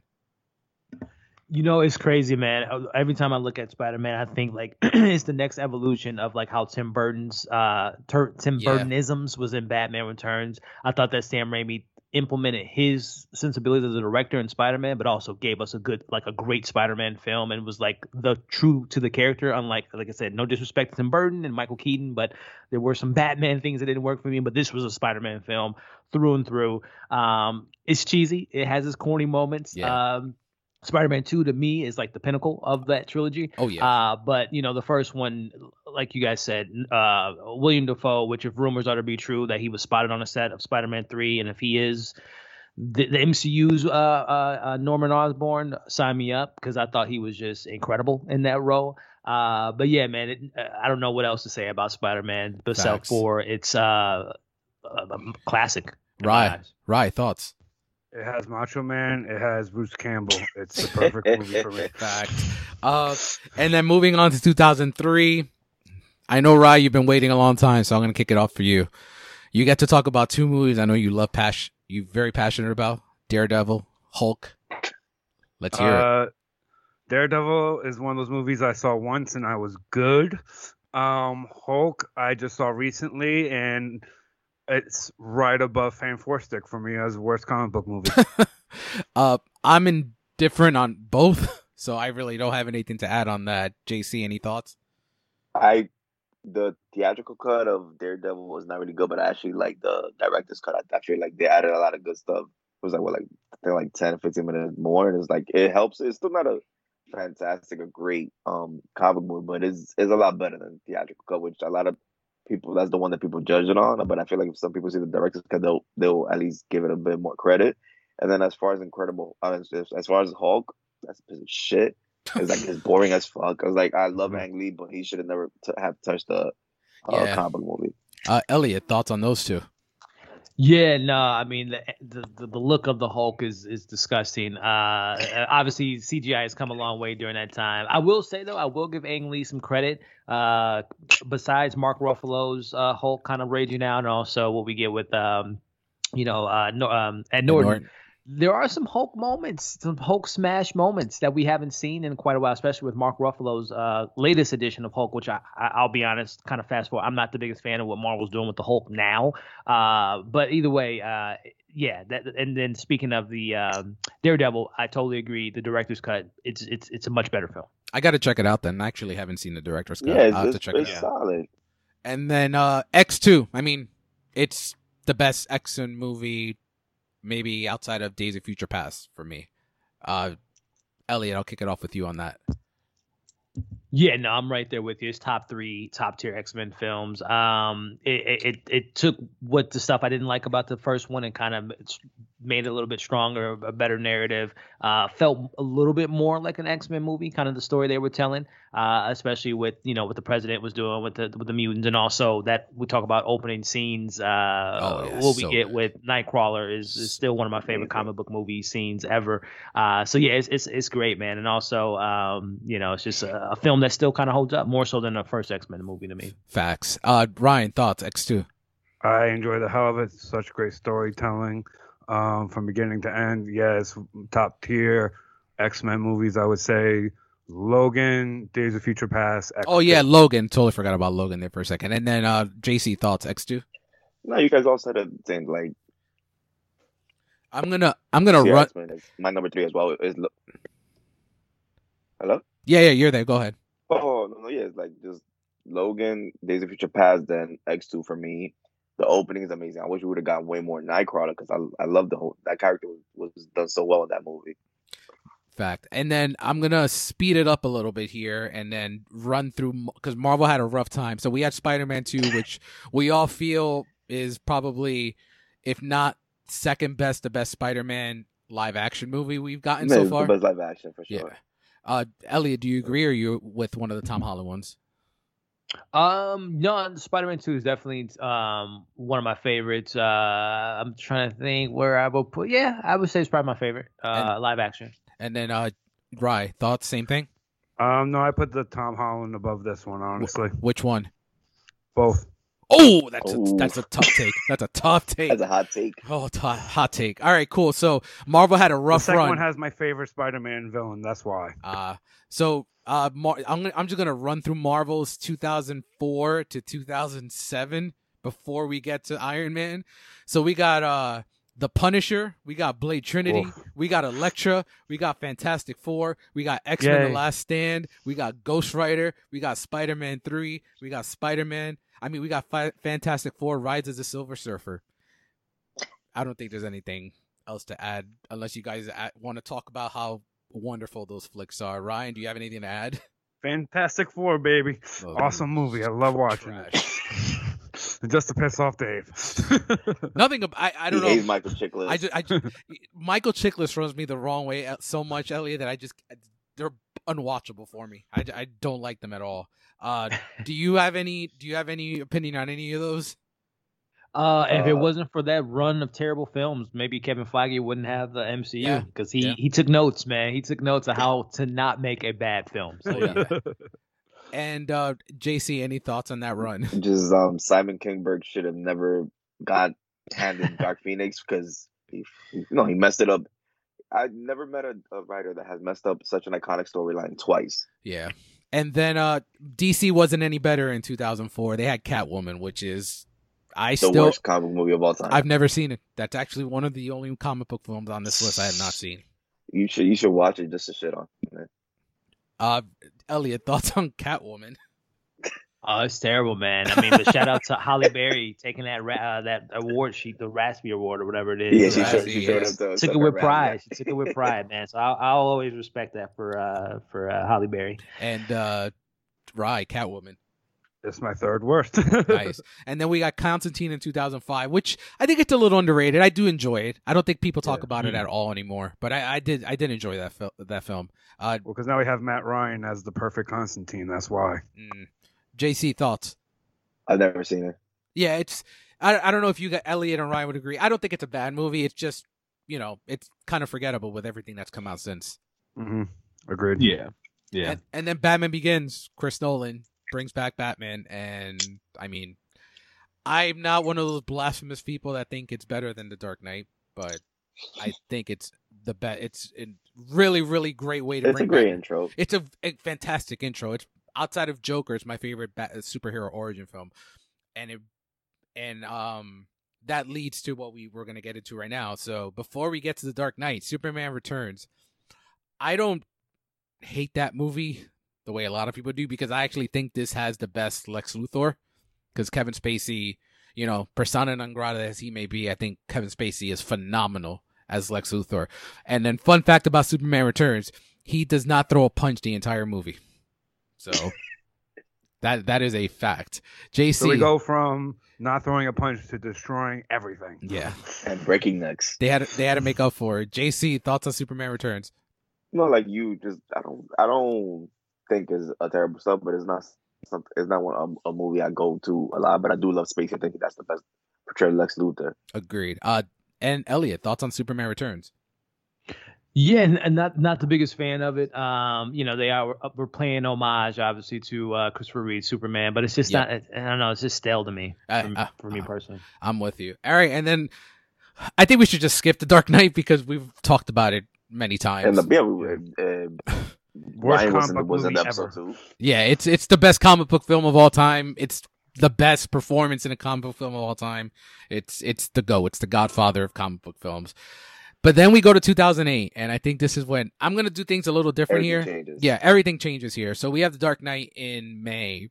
I mean in July, but May gives us Iron Man.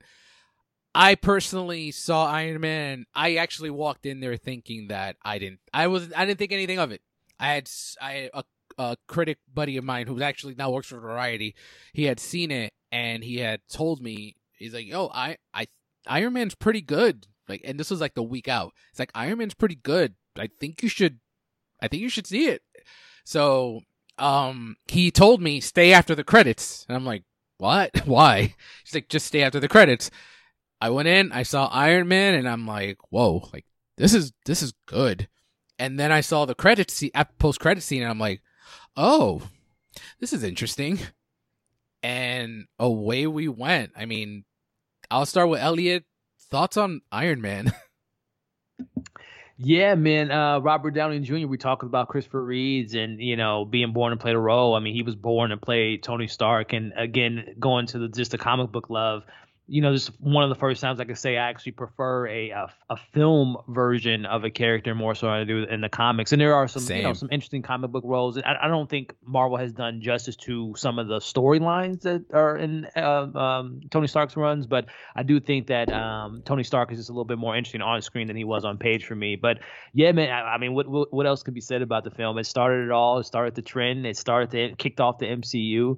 Uh, and I mean, here we are now. You know, 13 years later they're still kicking strong, all due to Iron Man. Oh yeah, and then one thing before I get to JC and Ryan, one thing that really struck me even back in 2008 is the fact that Iron Man, like you kind of said, like in the comics, he was just Egghead, like Shellhead or something. Oh, they they they made fun of like his suit, eh, like in in like pop culture, and he was pretty much a C level Marvel character, and then now he is as A list as A list comes. So JC, Iron Man, thoughts? It, you know, I want to. I want to lose that point that you just mentioned. That is so true that they Marvel was able to show that if you write characters well, no matter if they're C list, D list, no names, if you do a good story and have a good actor in the role, see what you can do. Iron Man literally is the MCU, and in the yep. comics, he is not the MCU. Oh, no. Spider Man, X Men, he's like super low level. So it goes to show you what Kevin Feige and, and obviously we know they didn't have X Men, they didn't have Spider Man, but they had a story and they had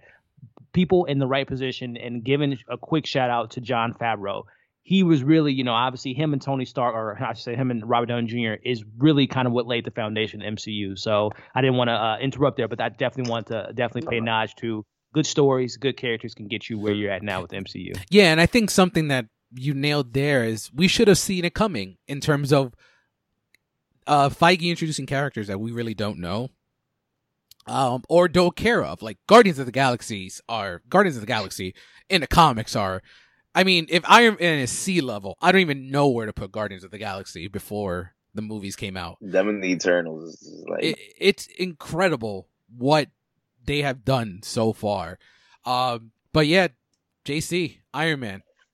No, like you guys pretty much like they he they didn't have the rights to their popular characters like you know the X Men, Spider Man. So you know, like literally had to start everything because even Captain, I mean, Captain America is popular, but even you know, he, he before the movies, he wasn't he wasn't on those levels. So they what they were able to do was just like speed level, C level superhero characters is like crazy. Like I actually saw it in the movies too, and I remember like I went along more because my brother in law, you know, he he my sister didn't want to go see. She's not into comic movies, so you know, like, oh, I'm gonna take you. I had no excitement for it yeah, I was 16 when it came out, so I wasn't really into reading reviews yet to Rotten Tomatoes.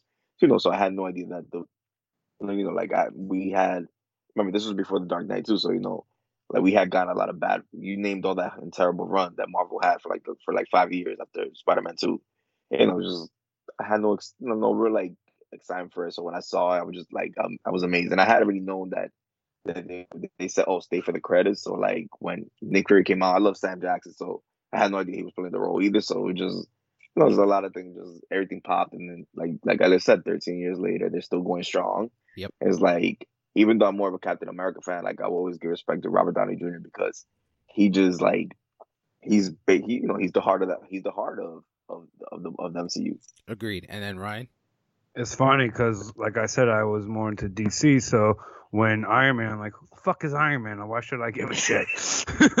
so I waited for it to be on TV, and when I did, I'm like, oh, this is why I should give a shit. Yeah, man. I I think the way to finish this episode off is to have a discussion on MCU and DCEU, but I did want to run through some of the other entries in both DC and and um and the MCU that aren't uh I mean and Marvel that aren't part of the universe. So 2009 gave us Watchmen and my personal introduction to Snyder and I actually love Watchmen. I think Watchmen is that's the best movie to me.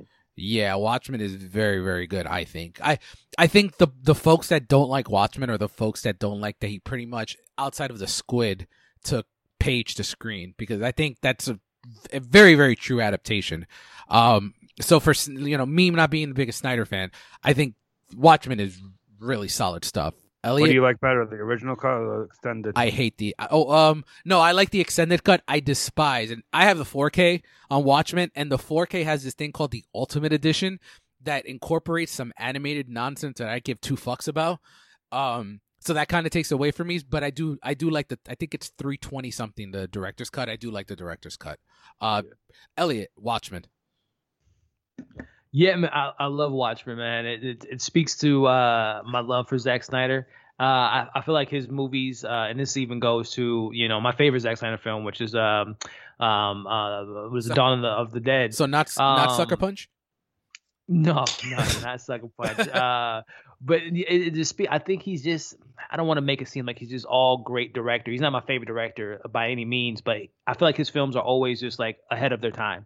And I feel like there's there's times that people kind of catch up to what Zack Snyder was trying to say and kind of do. I mean, he's a very visual director. He's like the he's Michael Bay, but just a much better version of Michael Bay because obviously he's a very action heavy and he tells a story narratively speaking in his action. But I just think he did a great job with that film. I I, I love the film. Uh, I love the director's cut as well. Uh, but I, am a big fan of Watchmen. Man. I have nothing but great things to say about that film. I loved it the first time I saw it, and I still love it today. Yeah, and I and before we get to Rye, I think um Oh my! Uh, Jackie Earle Haley should have got an Oscar nom for his portrayal as Rorschach. That is oh, incredible, yeah, incredible man. stuff. Uh, Ryan, mm-hmm. thoughts on Watchmen? I didn't see it till years later, but I'm very glad I did, and I watch every chance I get. All right, and then just to finish up on some other non DCU DC stuff, Jonah Hex, hot garbage. Anyone like Jonah Hex? That's in my top ten worst. Um, Green, I can watch it; it's watchable. Green Lantern. Don't make the suit green or animated. Yep. Uh, Dark Knight Rises. I like Dark Knight Rises, and JC and Elliot and I have spoken on our Christopher. And you were on it too, right? The Christopher mm-hmm. Nolan episode. Like, if it's not the complete vision he wanted to have, and Ledger's passing kind of, you know, had him change the script around. So I'd still enjoy Dark Knight Rises for uh for what it is. Um, and then the other entry in DC in the DC non EU would be Joker, and uh, it was my number one of 2019, and it's one of my favorite films of that decade, and one of my favorite performances. Uh, Ryan, you you are the biggest Joker fan here, right? Yeah, it's just spoke to me. It's an amazing film from beginning to end. It's my favorite film of all time. I just love it. And Elliot, thoughts on Joker? Yeah, man, Joaquin Phoenix deserved that Oscar. Uh, Todd Phillips proved me wrong. Uh, you know, the the director of all the commies he's given us, uh, he was able to pull out uh, a really telling story about a man dealing with uh, you know personal health issues, and obviously they were able to mix that into the uh, the lore of the Joker, and uh, we'll see if we'll get sequels to it, which I, I hope not. But, I hope uh, not too. No, it's it's great, not. man. It's a it's a great film. And then JC, well, well, go ahead, Ryan. In a sense, I hope not. But if they do, like in the sense, I want sequels in the sense like I want a Heart of Ice. You know what I mean? I I'm going to t- I'm going to say I don't know the man. I never met the man. I will never meet the man. But I think JC and Ellie would agree. Joaquin Phoenix will never play the Joker again. yeah. But I'm just saying, like that's in that vein. I want a sequel, but not like where he plays the Joker again. Yeah. Uh, JC.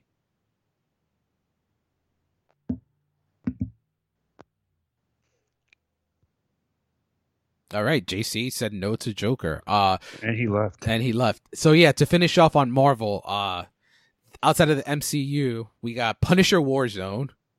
We got the Wolverine. We got Wolverine X Men. What is it? X Men Origin Wolverine. Mm-hmm. We got X Men. Oh, yeah. We got.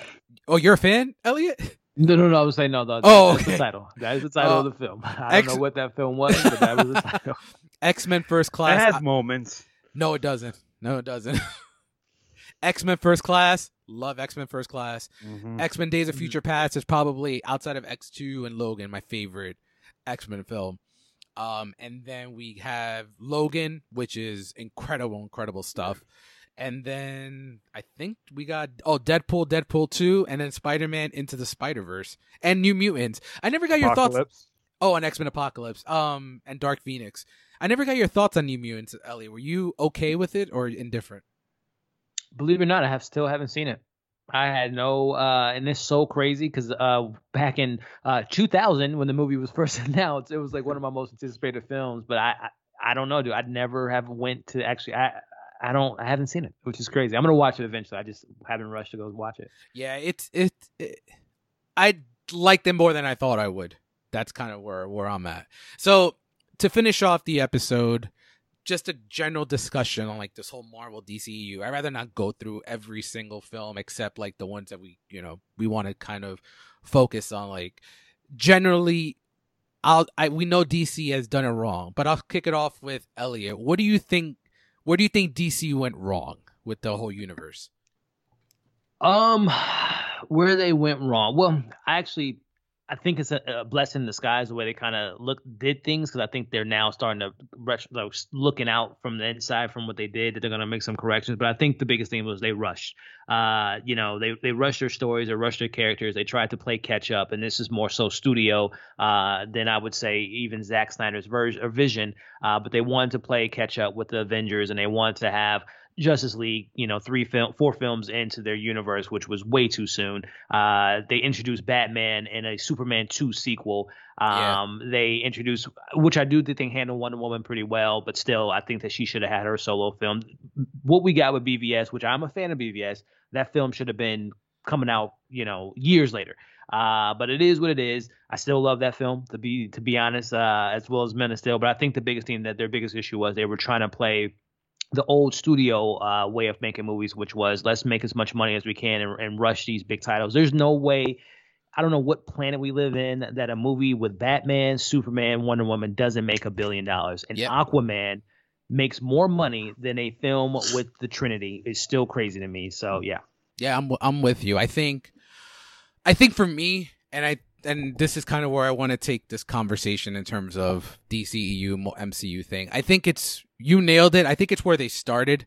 I think the fact that we start we go with Man of Steel, and I guess we can just dive into to that to open that can of worms up.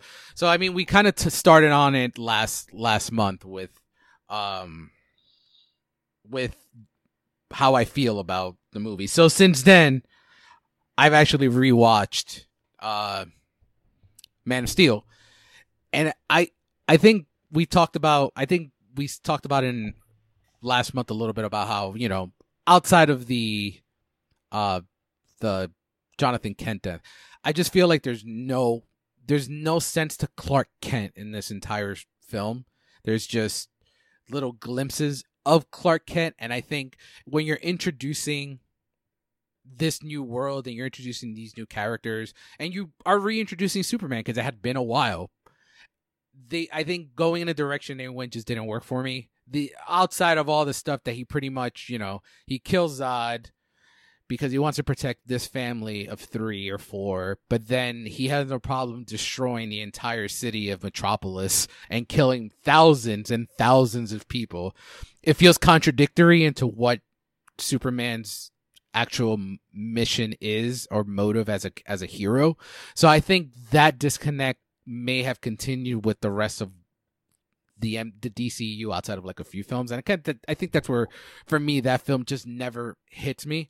Um, did it, it played a little better for me than it has in previous occasions? I just like we're gonna talk about BVS in a little bit, but like that's kind of where my issues lie with like Snyder and as a filmmaker and Snyder as the story he wanted to tell, as opposed to you look at Watchmen and it's so authentic to the comic book.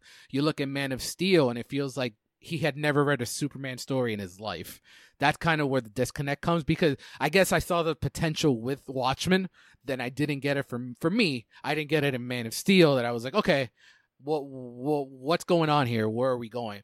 And something I didn't mention last month, I feel like, and I this isn't Snyder's fault. I think this is Warner Brothers' fault. They marketed and mass and, and hid Snyder and kind of made it seem like we're getting a Christopher Nolan style film.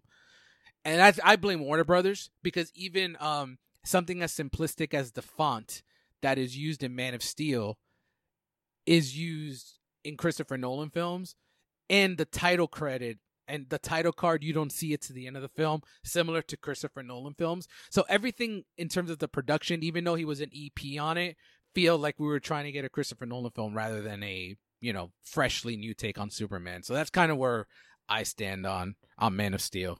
Uh, uh JC thoughts? No, I, I, like it. I like it a lot more than you, but I do have it does have its faults and stuff. Like, like it's crazy that Elliot mentioned that he's like a Michael Bay because I feel like they they gave each other competition on who could who could do like the most destruction to to, to on screen. And like I said, I, even though I think Stamp is still the best genocide, I love Michael Shannon's take. Like, like, like I was like when, when I, I it opening opening night, and I and I, I liked it a lot. So when I got home and then I checked the reviews, I was surprised that it got so mixed because to me I, I liked what I saw. Granted, is very, even though it's a lot darker compared to what we had seen with Brandon Routh and with Christopher Reeves. But if you knew Zack Snyder's work, you kind of should have known what you were going to get into. You weren't going to get no bright color, you know, blue with like bright red uh, undies on. Yeah. Um, Ryan, before we go back to Elliot, what are your thoughts on Man of Steel? I just don't care. Like, it's just nothing in that movie makes me care. Like, like like when we talked about it off like a bunch of times, but with uh, Kent's death is stupid. Um, from beginning to like I just don't get half his decisions. I'm like, okay, whatever. Let's get to the next one. Like when I just did my rewatch, like I couldn't wait to get through Man of Steel. Like it's the worst one of them all, in my opinion. No, wow. And then Elliot, I guess any comments on what I had uh, my whole diatribe there?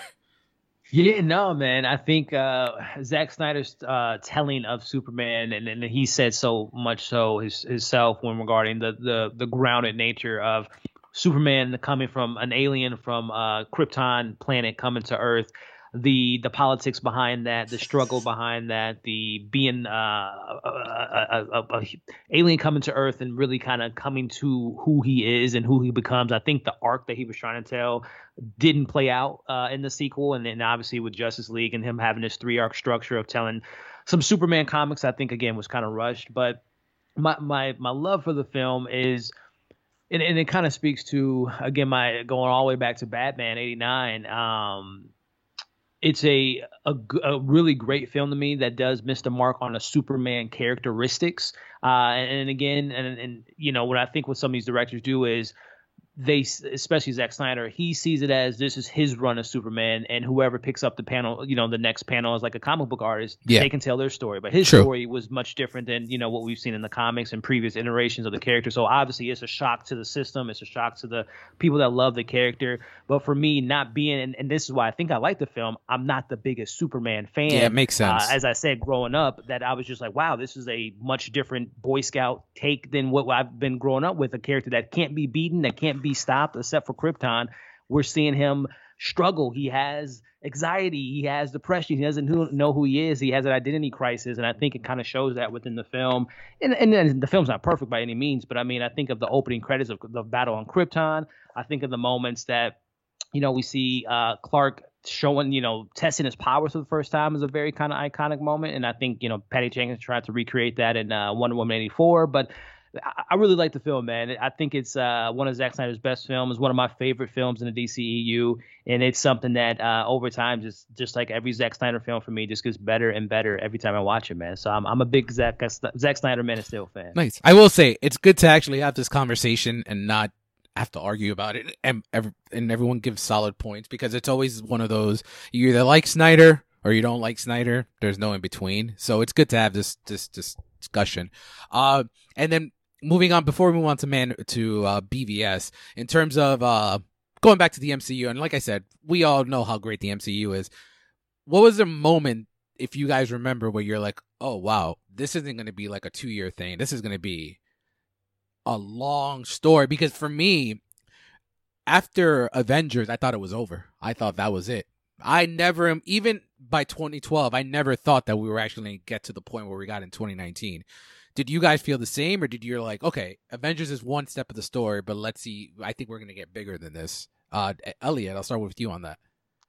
No, actually, I'm the opposite. Once 2012 Avengers and we saw Thanos at the end of the film, I'm like, oh, this is what we're leading up to. Nice. Uh, and obviously, like you just mentioned, you know, what we get six years later with Infinity War uh, is is just Kevin Feige at his best, man. He planted the seeds then, and even now, there still are seeds within Phase One that we're seeing now come to fruition. Whether it be a Darcy Lewis character in WandaVision, whether it be Jane Foster coming back in Thor: Love and Thunder, they're they're they they have this map of like this 20 year map that Kevin Feige's planted out. So it literally obviously it started with you know Nick Fury at uh, setting the Avengers in and assemble them and and Iron Man, but seeing Thanos at the end of 2012's Avengers, I'm like, oh, we're getting to the Infinity Gauntlet. Oh, this is crazy. So yeah, it's nice. Uh, JC. No, similar to Ellen, like I didn't think the story was gonna end, but I I thought like I thought like we were just gonna move away and just like the Infinity stuff, but like I I just I felt like that was like you know because they said it was phase one. Like I like I I kind of knew that it was gonna be more, but I did not think that it was gonna reach the level that we did and stuff like that. Like to me, when I saw the the first Avengers, like I thought there was not gonna be any Marvel movie that was gonna be better than that. Yeah. And of course, it's not even in my top five no more. Yeah, that's how that's how great it is. And then Rye, thoughts? Um, yeah, no, after Avengers, but I have to say, especially when Guardians was announced, like that's when I knew, like, oh, they're not fucking around. They're gonna go deep. Yeah, deep cut. And I mean, look at Ant Man. Ant Man should know way it worked, and it and it was so much fun. Uh, but yeah, to, mean, go ahead, go ahead, JC. No, that's just, I just I, I wish there was like a what if like we could see how Edgar Wright directed one would have came out. Yeah, no, same. And then to finish up, B B versus S, and I I guess the reason I wanted to talk about this too is because Elliot nailed it. It should have made a billion dollars. I have never really been more disappointed in a comic book film than I was when I watched, stepped out of B versus B versus uh, BVS because it just felt like an incomplete film. It felt like it was choppy. Editing was all was all over the place in terms of uh parts of the film that looked like it was missing about 25 minutes of it or 5 minutes of it or 2 minutes of it. And then come to come a few months later, we get a director's cut that's about 45 minutes longer than the cut we got in theaters and I watched that movie and I'm like, okay, I I genuinely can say like I really really dig the director's cut of of just of BVS.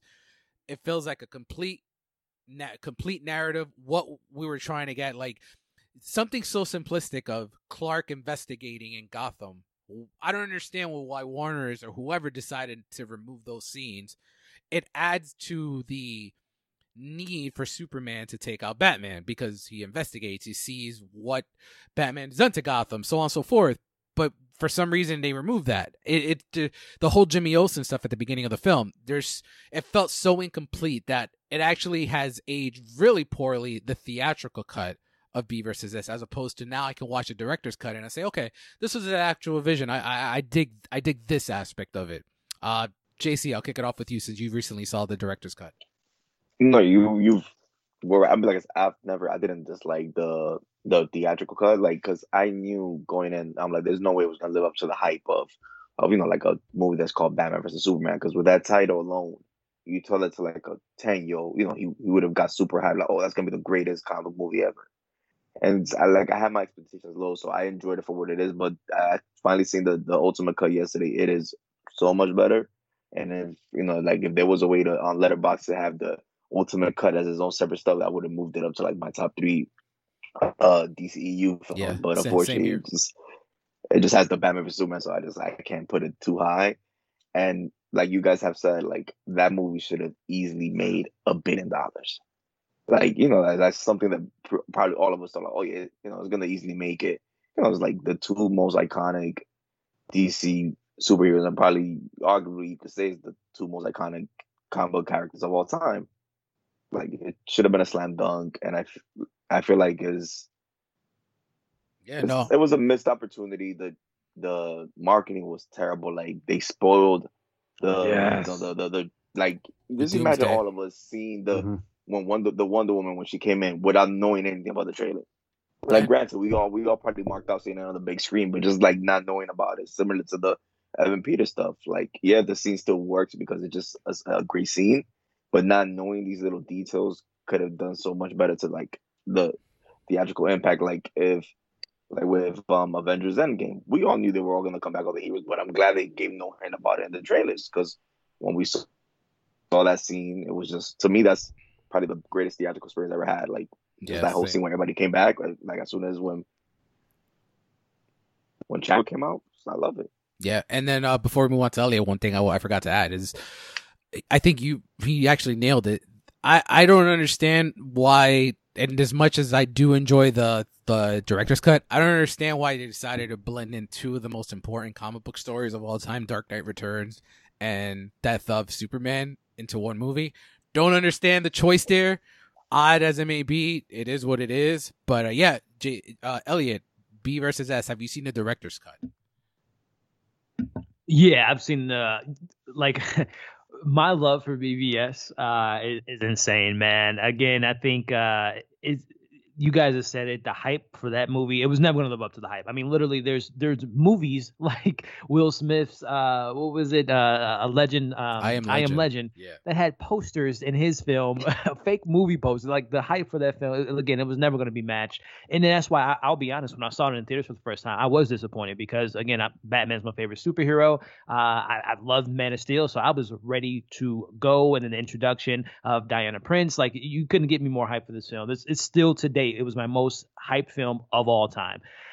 So I was a bit disappointed coming out of it, but then seeing the um, you know, seeing the theatrical cut again, I'm I'll give it a three out of five. But then seeing the actual director's cut, Zack Snyder's cut of the film, it, it's a much better film. You just mentioned it, man. Seeing Clark Kent doing investigation things, seeing the the understanding of even though I'm not the biggest fan of Lex Luthor's pa- plans and how he kind of set up the things and the Justice League's on a, a flash drive is kind of ridiculous. Uh, but I still think that that film is again, I speak to Zack Snyder, his filmmaking is kind of ahead of his time regarding how he was, how Bruce Wayne would take in an alien from Krypton on Earth, how he strategized things, how he was a step ahead of Batman, or to say Superman himself, and going back to uh, the Dark Knight Returns. Again, the, just knowing the fact that Clark Kent in this DCEU verse knows that Bruce Wayne bested him in a fight, just like the comics. Just made me happy as a Batman fan. Uh, it's not a Kong versus Godzilla conversation. Batman can beat Superman, uh, and he and he proved that. But no, I thought the performance by uh, Ben Affleck and that that warehouse scene to me is mm-hmm. one of my mm-hmm. favorite Batman moments of all time. Uh, and I think Zack Snyder definitely shows that he's more of a Batman, uh, uh, understanding the character more so than he might so oh, with uh, Superman. Uh, but and man, if we ever get a Zack Snyder uh, Batman film, uh, that would be something crazy to see. But neither, neither here nor there, man. I, I every time I watch BVS, especially director's cut. I just love how it's it's paced. I love the score is so, so epic in yep. that film. It's mm-hmm. so epic. Uh, and, and, there's some great there's some great moments in it, man. Seeing Batman and seeing the Trinity taking on uh, the Doomsday that really, I don't think, I think even uh, Zack Snyder said that wasn't Dooms like the comic book Doomsday. It was like a, you know, obviously a amalgamation of uh, the character being made, and I think he wanted to bring him in if he ever got a Man of Steel two, uh, or uh, Bizarro, or you know Brainiac, but there's some epic moments in that film, and I love just the the build and the tension and the suspense and just leading up to what we get at the end of the film. So again, man, I, am a big fan of BVS, uh, but I can I can I can see the flaws though, because Lex yeah. Luthor, uh, you know, Jesse Eisenberg is him. Uh, it wasn't the best casting, but I could see what they were doing. Again, a, a modern take on, uh, you know, a billionaire trying to take on this Kryptonian alien. Yeah, and before we get to Rye, like one of the things that I forgot to mention regarding Dark Knight Returns. Like Dark Knight Returns is my favorite Batman story. It's like my favorite comic book of all time. Like that Frank Miller that is a masterpiece. But you kind of nailed it like the fact that we didn't get the line from the comic that I would have loved, the fact where Batman defeats Superman and he's like, For as long as you're alive, I want you to remember that I'm the only one that beat you. Like seeing that in live action would have been like, oh, like that's it. It works so well. But then we get Martha, and I'm like, oh shit, man. like, damn. That's kind of in the theatrical cut. I was my well, my fiance at the time, and I look at her and I'm like, they done fucked up, man. they done fucked up. But uh, the the director's cut makes up for it. Ryan, go ahead. Fucking Martha. um, no. Like when it first came out, I'll be honest, I was a huge fan. Like I'm like I because I was prisoner of the moment. I was focusing on the moments I loved, like that warehouse scene, like just seeing when the Trinity teamed up, like just the small little moments that were good. And then I watched it a couple more times. I'm like, never mind. Then I saw the theatrical cut. You, I mean, the, the director's, director's cut. cut. Sorry. And then I'm like, okay, I can get behind this again. Uh and I want to ask you guys: Do you think it would have made a lot more money if a they had they held back with Doomsday at least, at the very least, let alone Wonder Woman, and b if they just released it, the director's cut? Um, I guess I'll I'll kick it off real quick. I think yes, because the Doomsday being in the film would have spread word of mouth and people that didn't know how he looked would have gone to see it just to see how Doomsday looks, no matter how good or bad the movie was. And in terms of the three-hour cut, not in 2016. I don't think they. I don't think that uh, comic book audiences would have reacted. They had no choice but to react to Endgame being three hours. It's been ten years. You're gonna watch it. Um, I think it would have been a little bit of a of a pushback regarding the three hour range. But um, in terms of theatrical, like box office, I think if they would have held it, the word of mouth would have spread on that relatively quick. Uh, Elliot, you could take it away on that.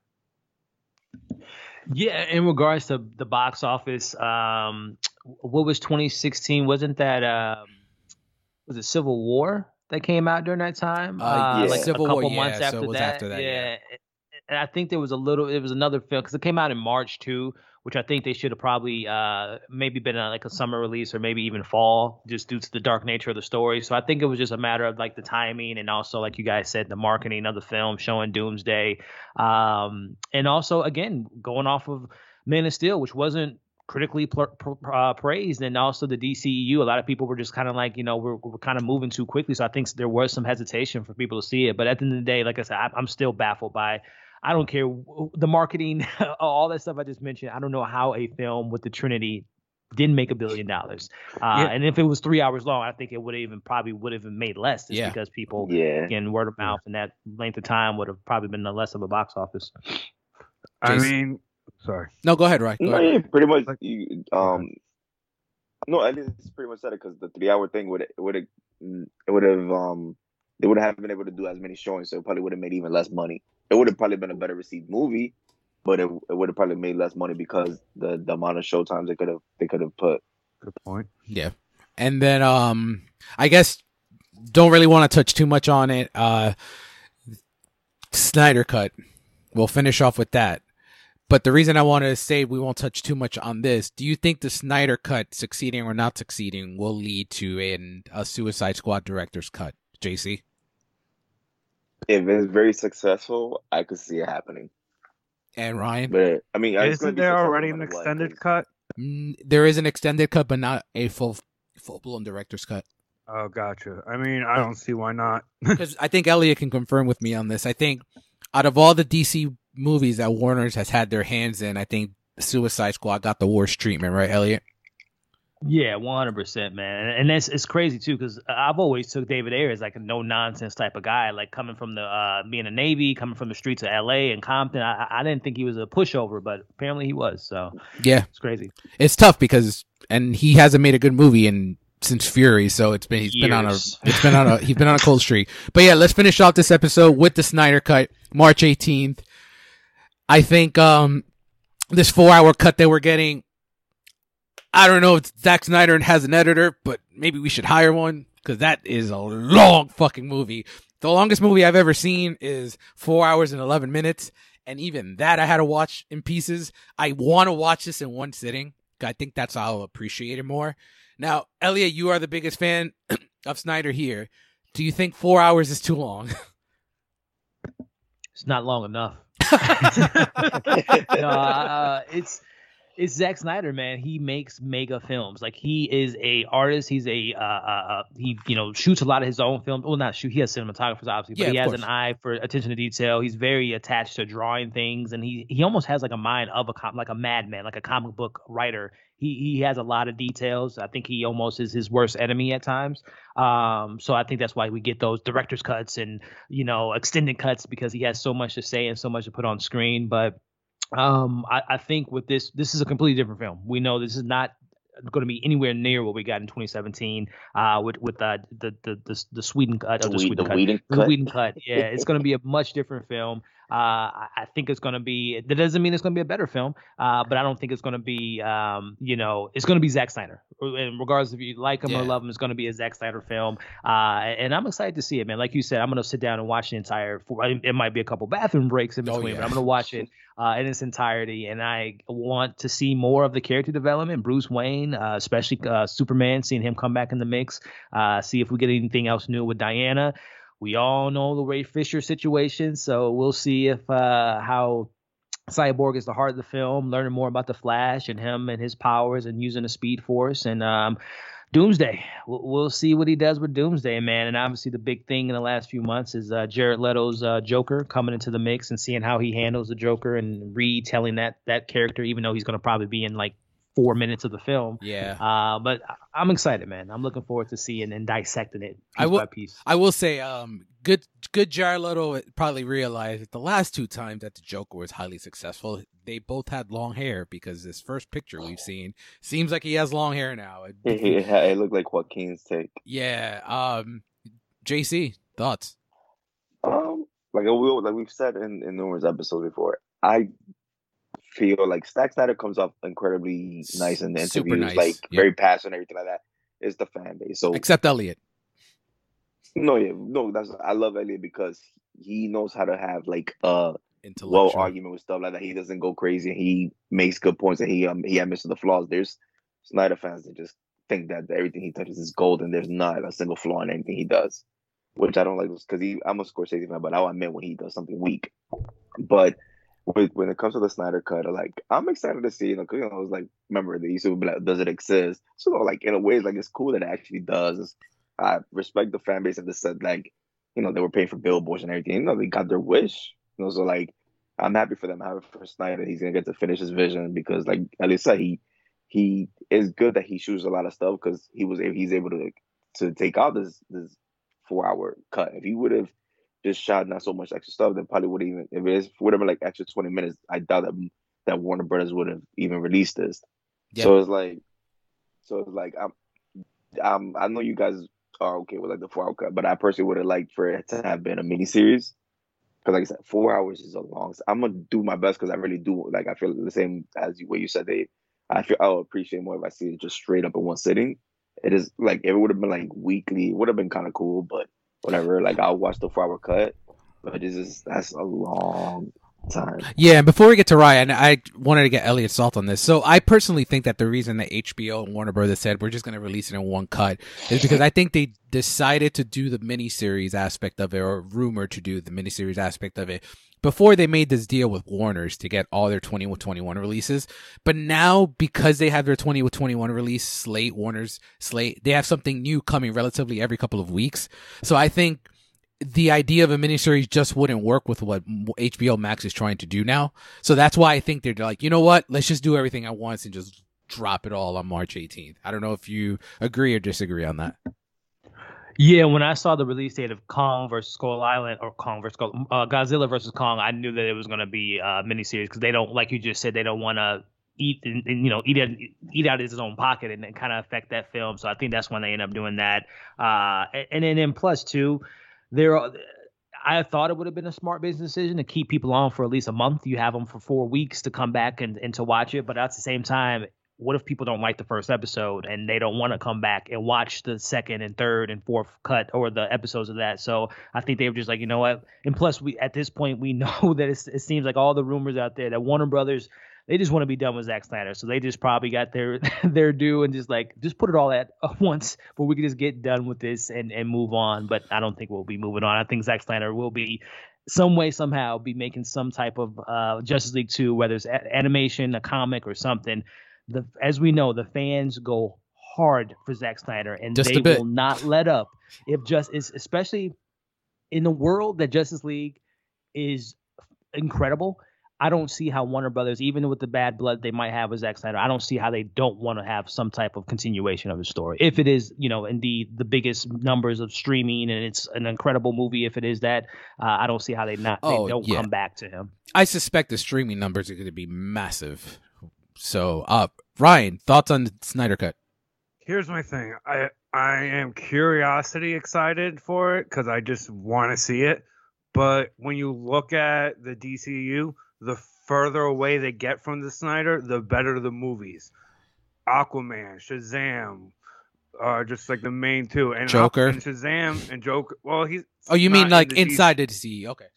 Inside DCU, yeah. I mean, Shazam has the best Superman moment in the entire DCU, in my opinion.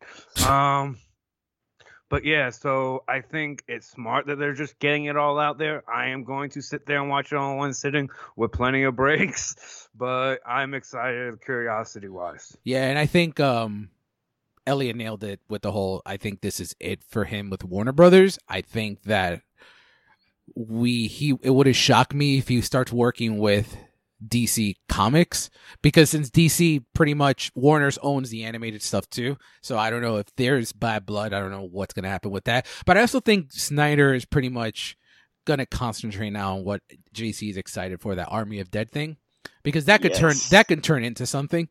So no, yeah, they, they already announced an animated prequel and, a, and and they already shot the prequel movie because remember he he shot this like in 2019 but you know he he said that with everything with um, the Snyder cut, he's had to that movie's had to take a backseat because he's been working on that. So like that movie's been ready to kind of go in a way for like a, a while, but he stopped editing it when when the Snyder cut got approved. Yeah. So I mean that we'll see what happens. I'm looking forward to it. We all are. And that wraps everything up for this week. This was a great conversation, guys. The moral of the story, I think, is that there is no competition. You enjoy everything could be a fan of both. Exactly. And I think we all are. We will continue to enjoy all comic book films that come our way in the next 20, 25 years. And that wraps it up. Thanks again, guys. We'll see you next week when we actually dive. Elliot and JC will be back next week when we actually dive into Black cinema and also talk about one of the most anticipated films of the year, Judas and the Black Messiah.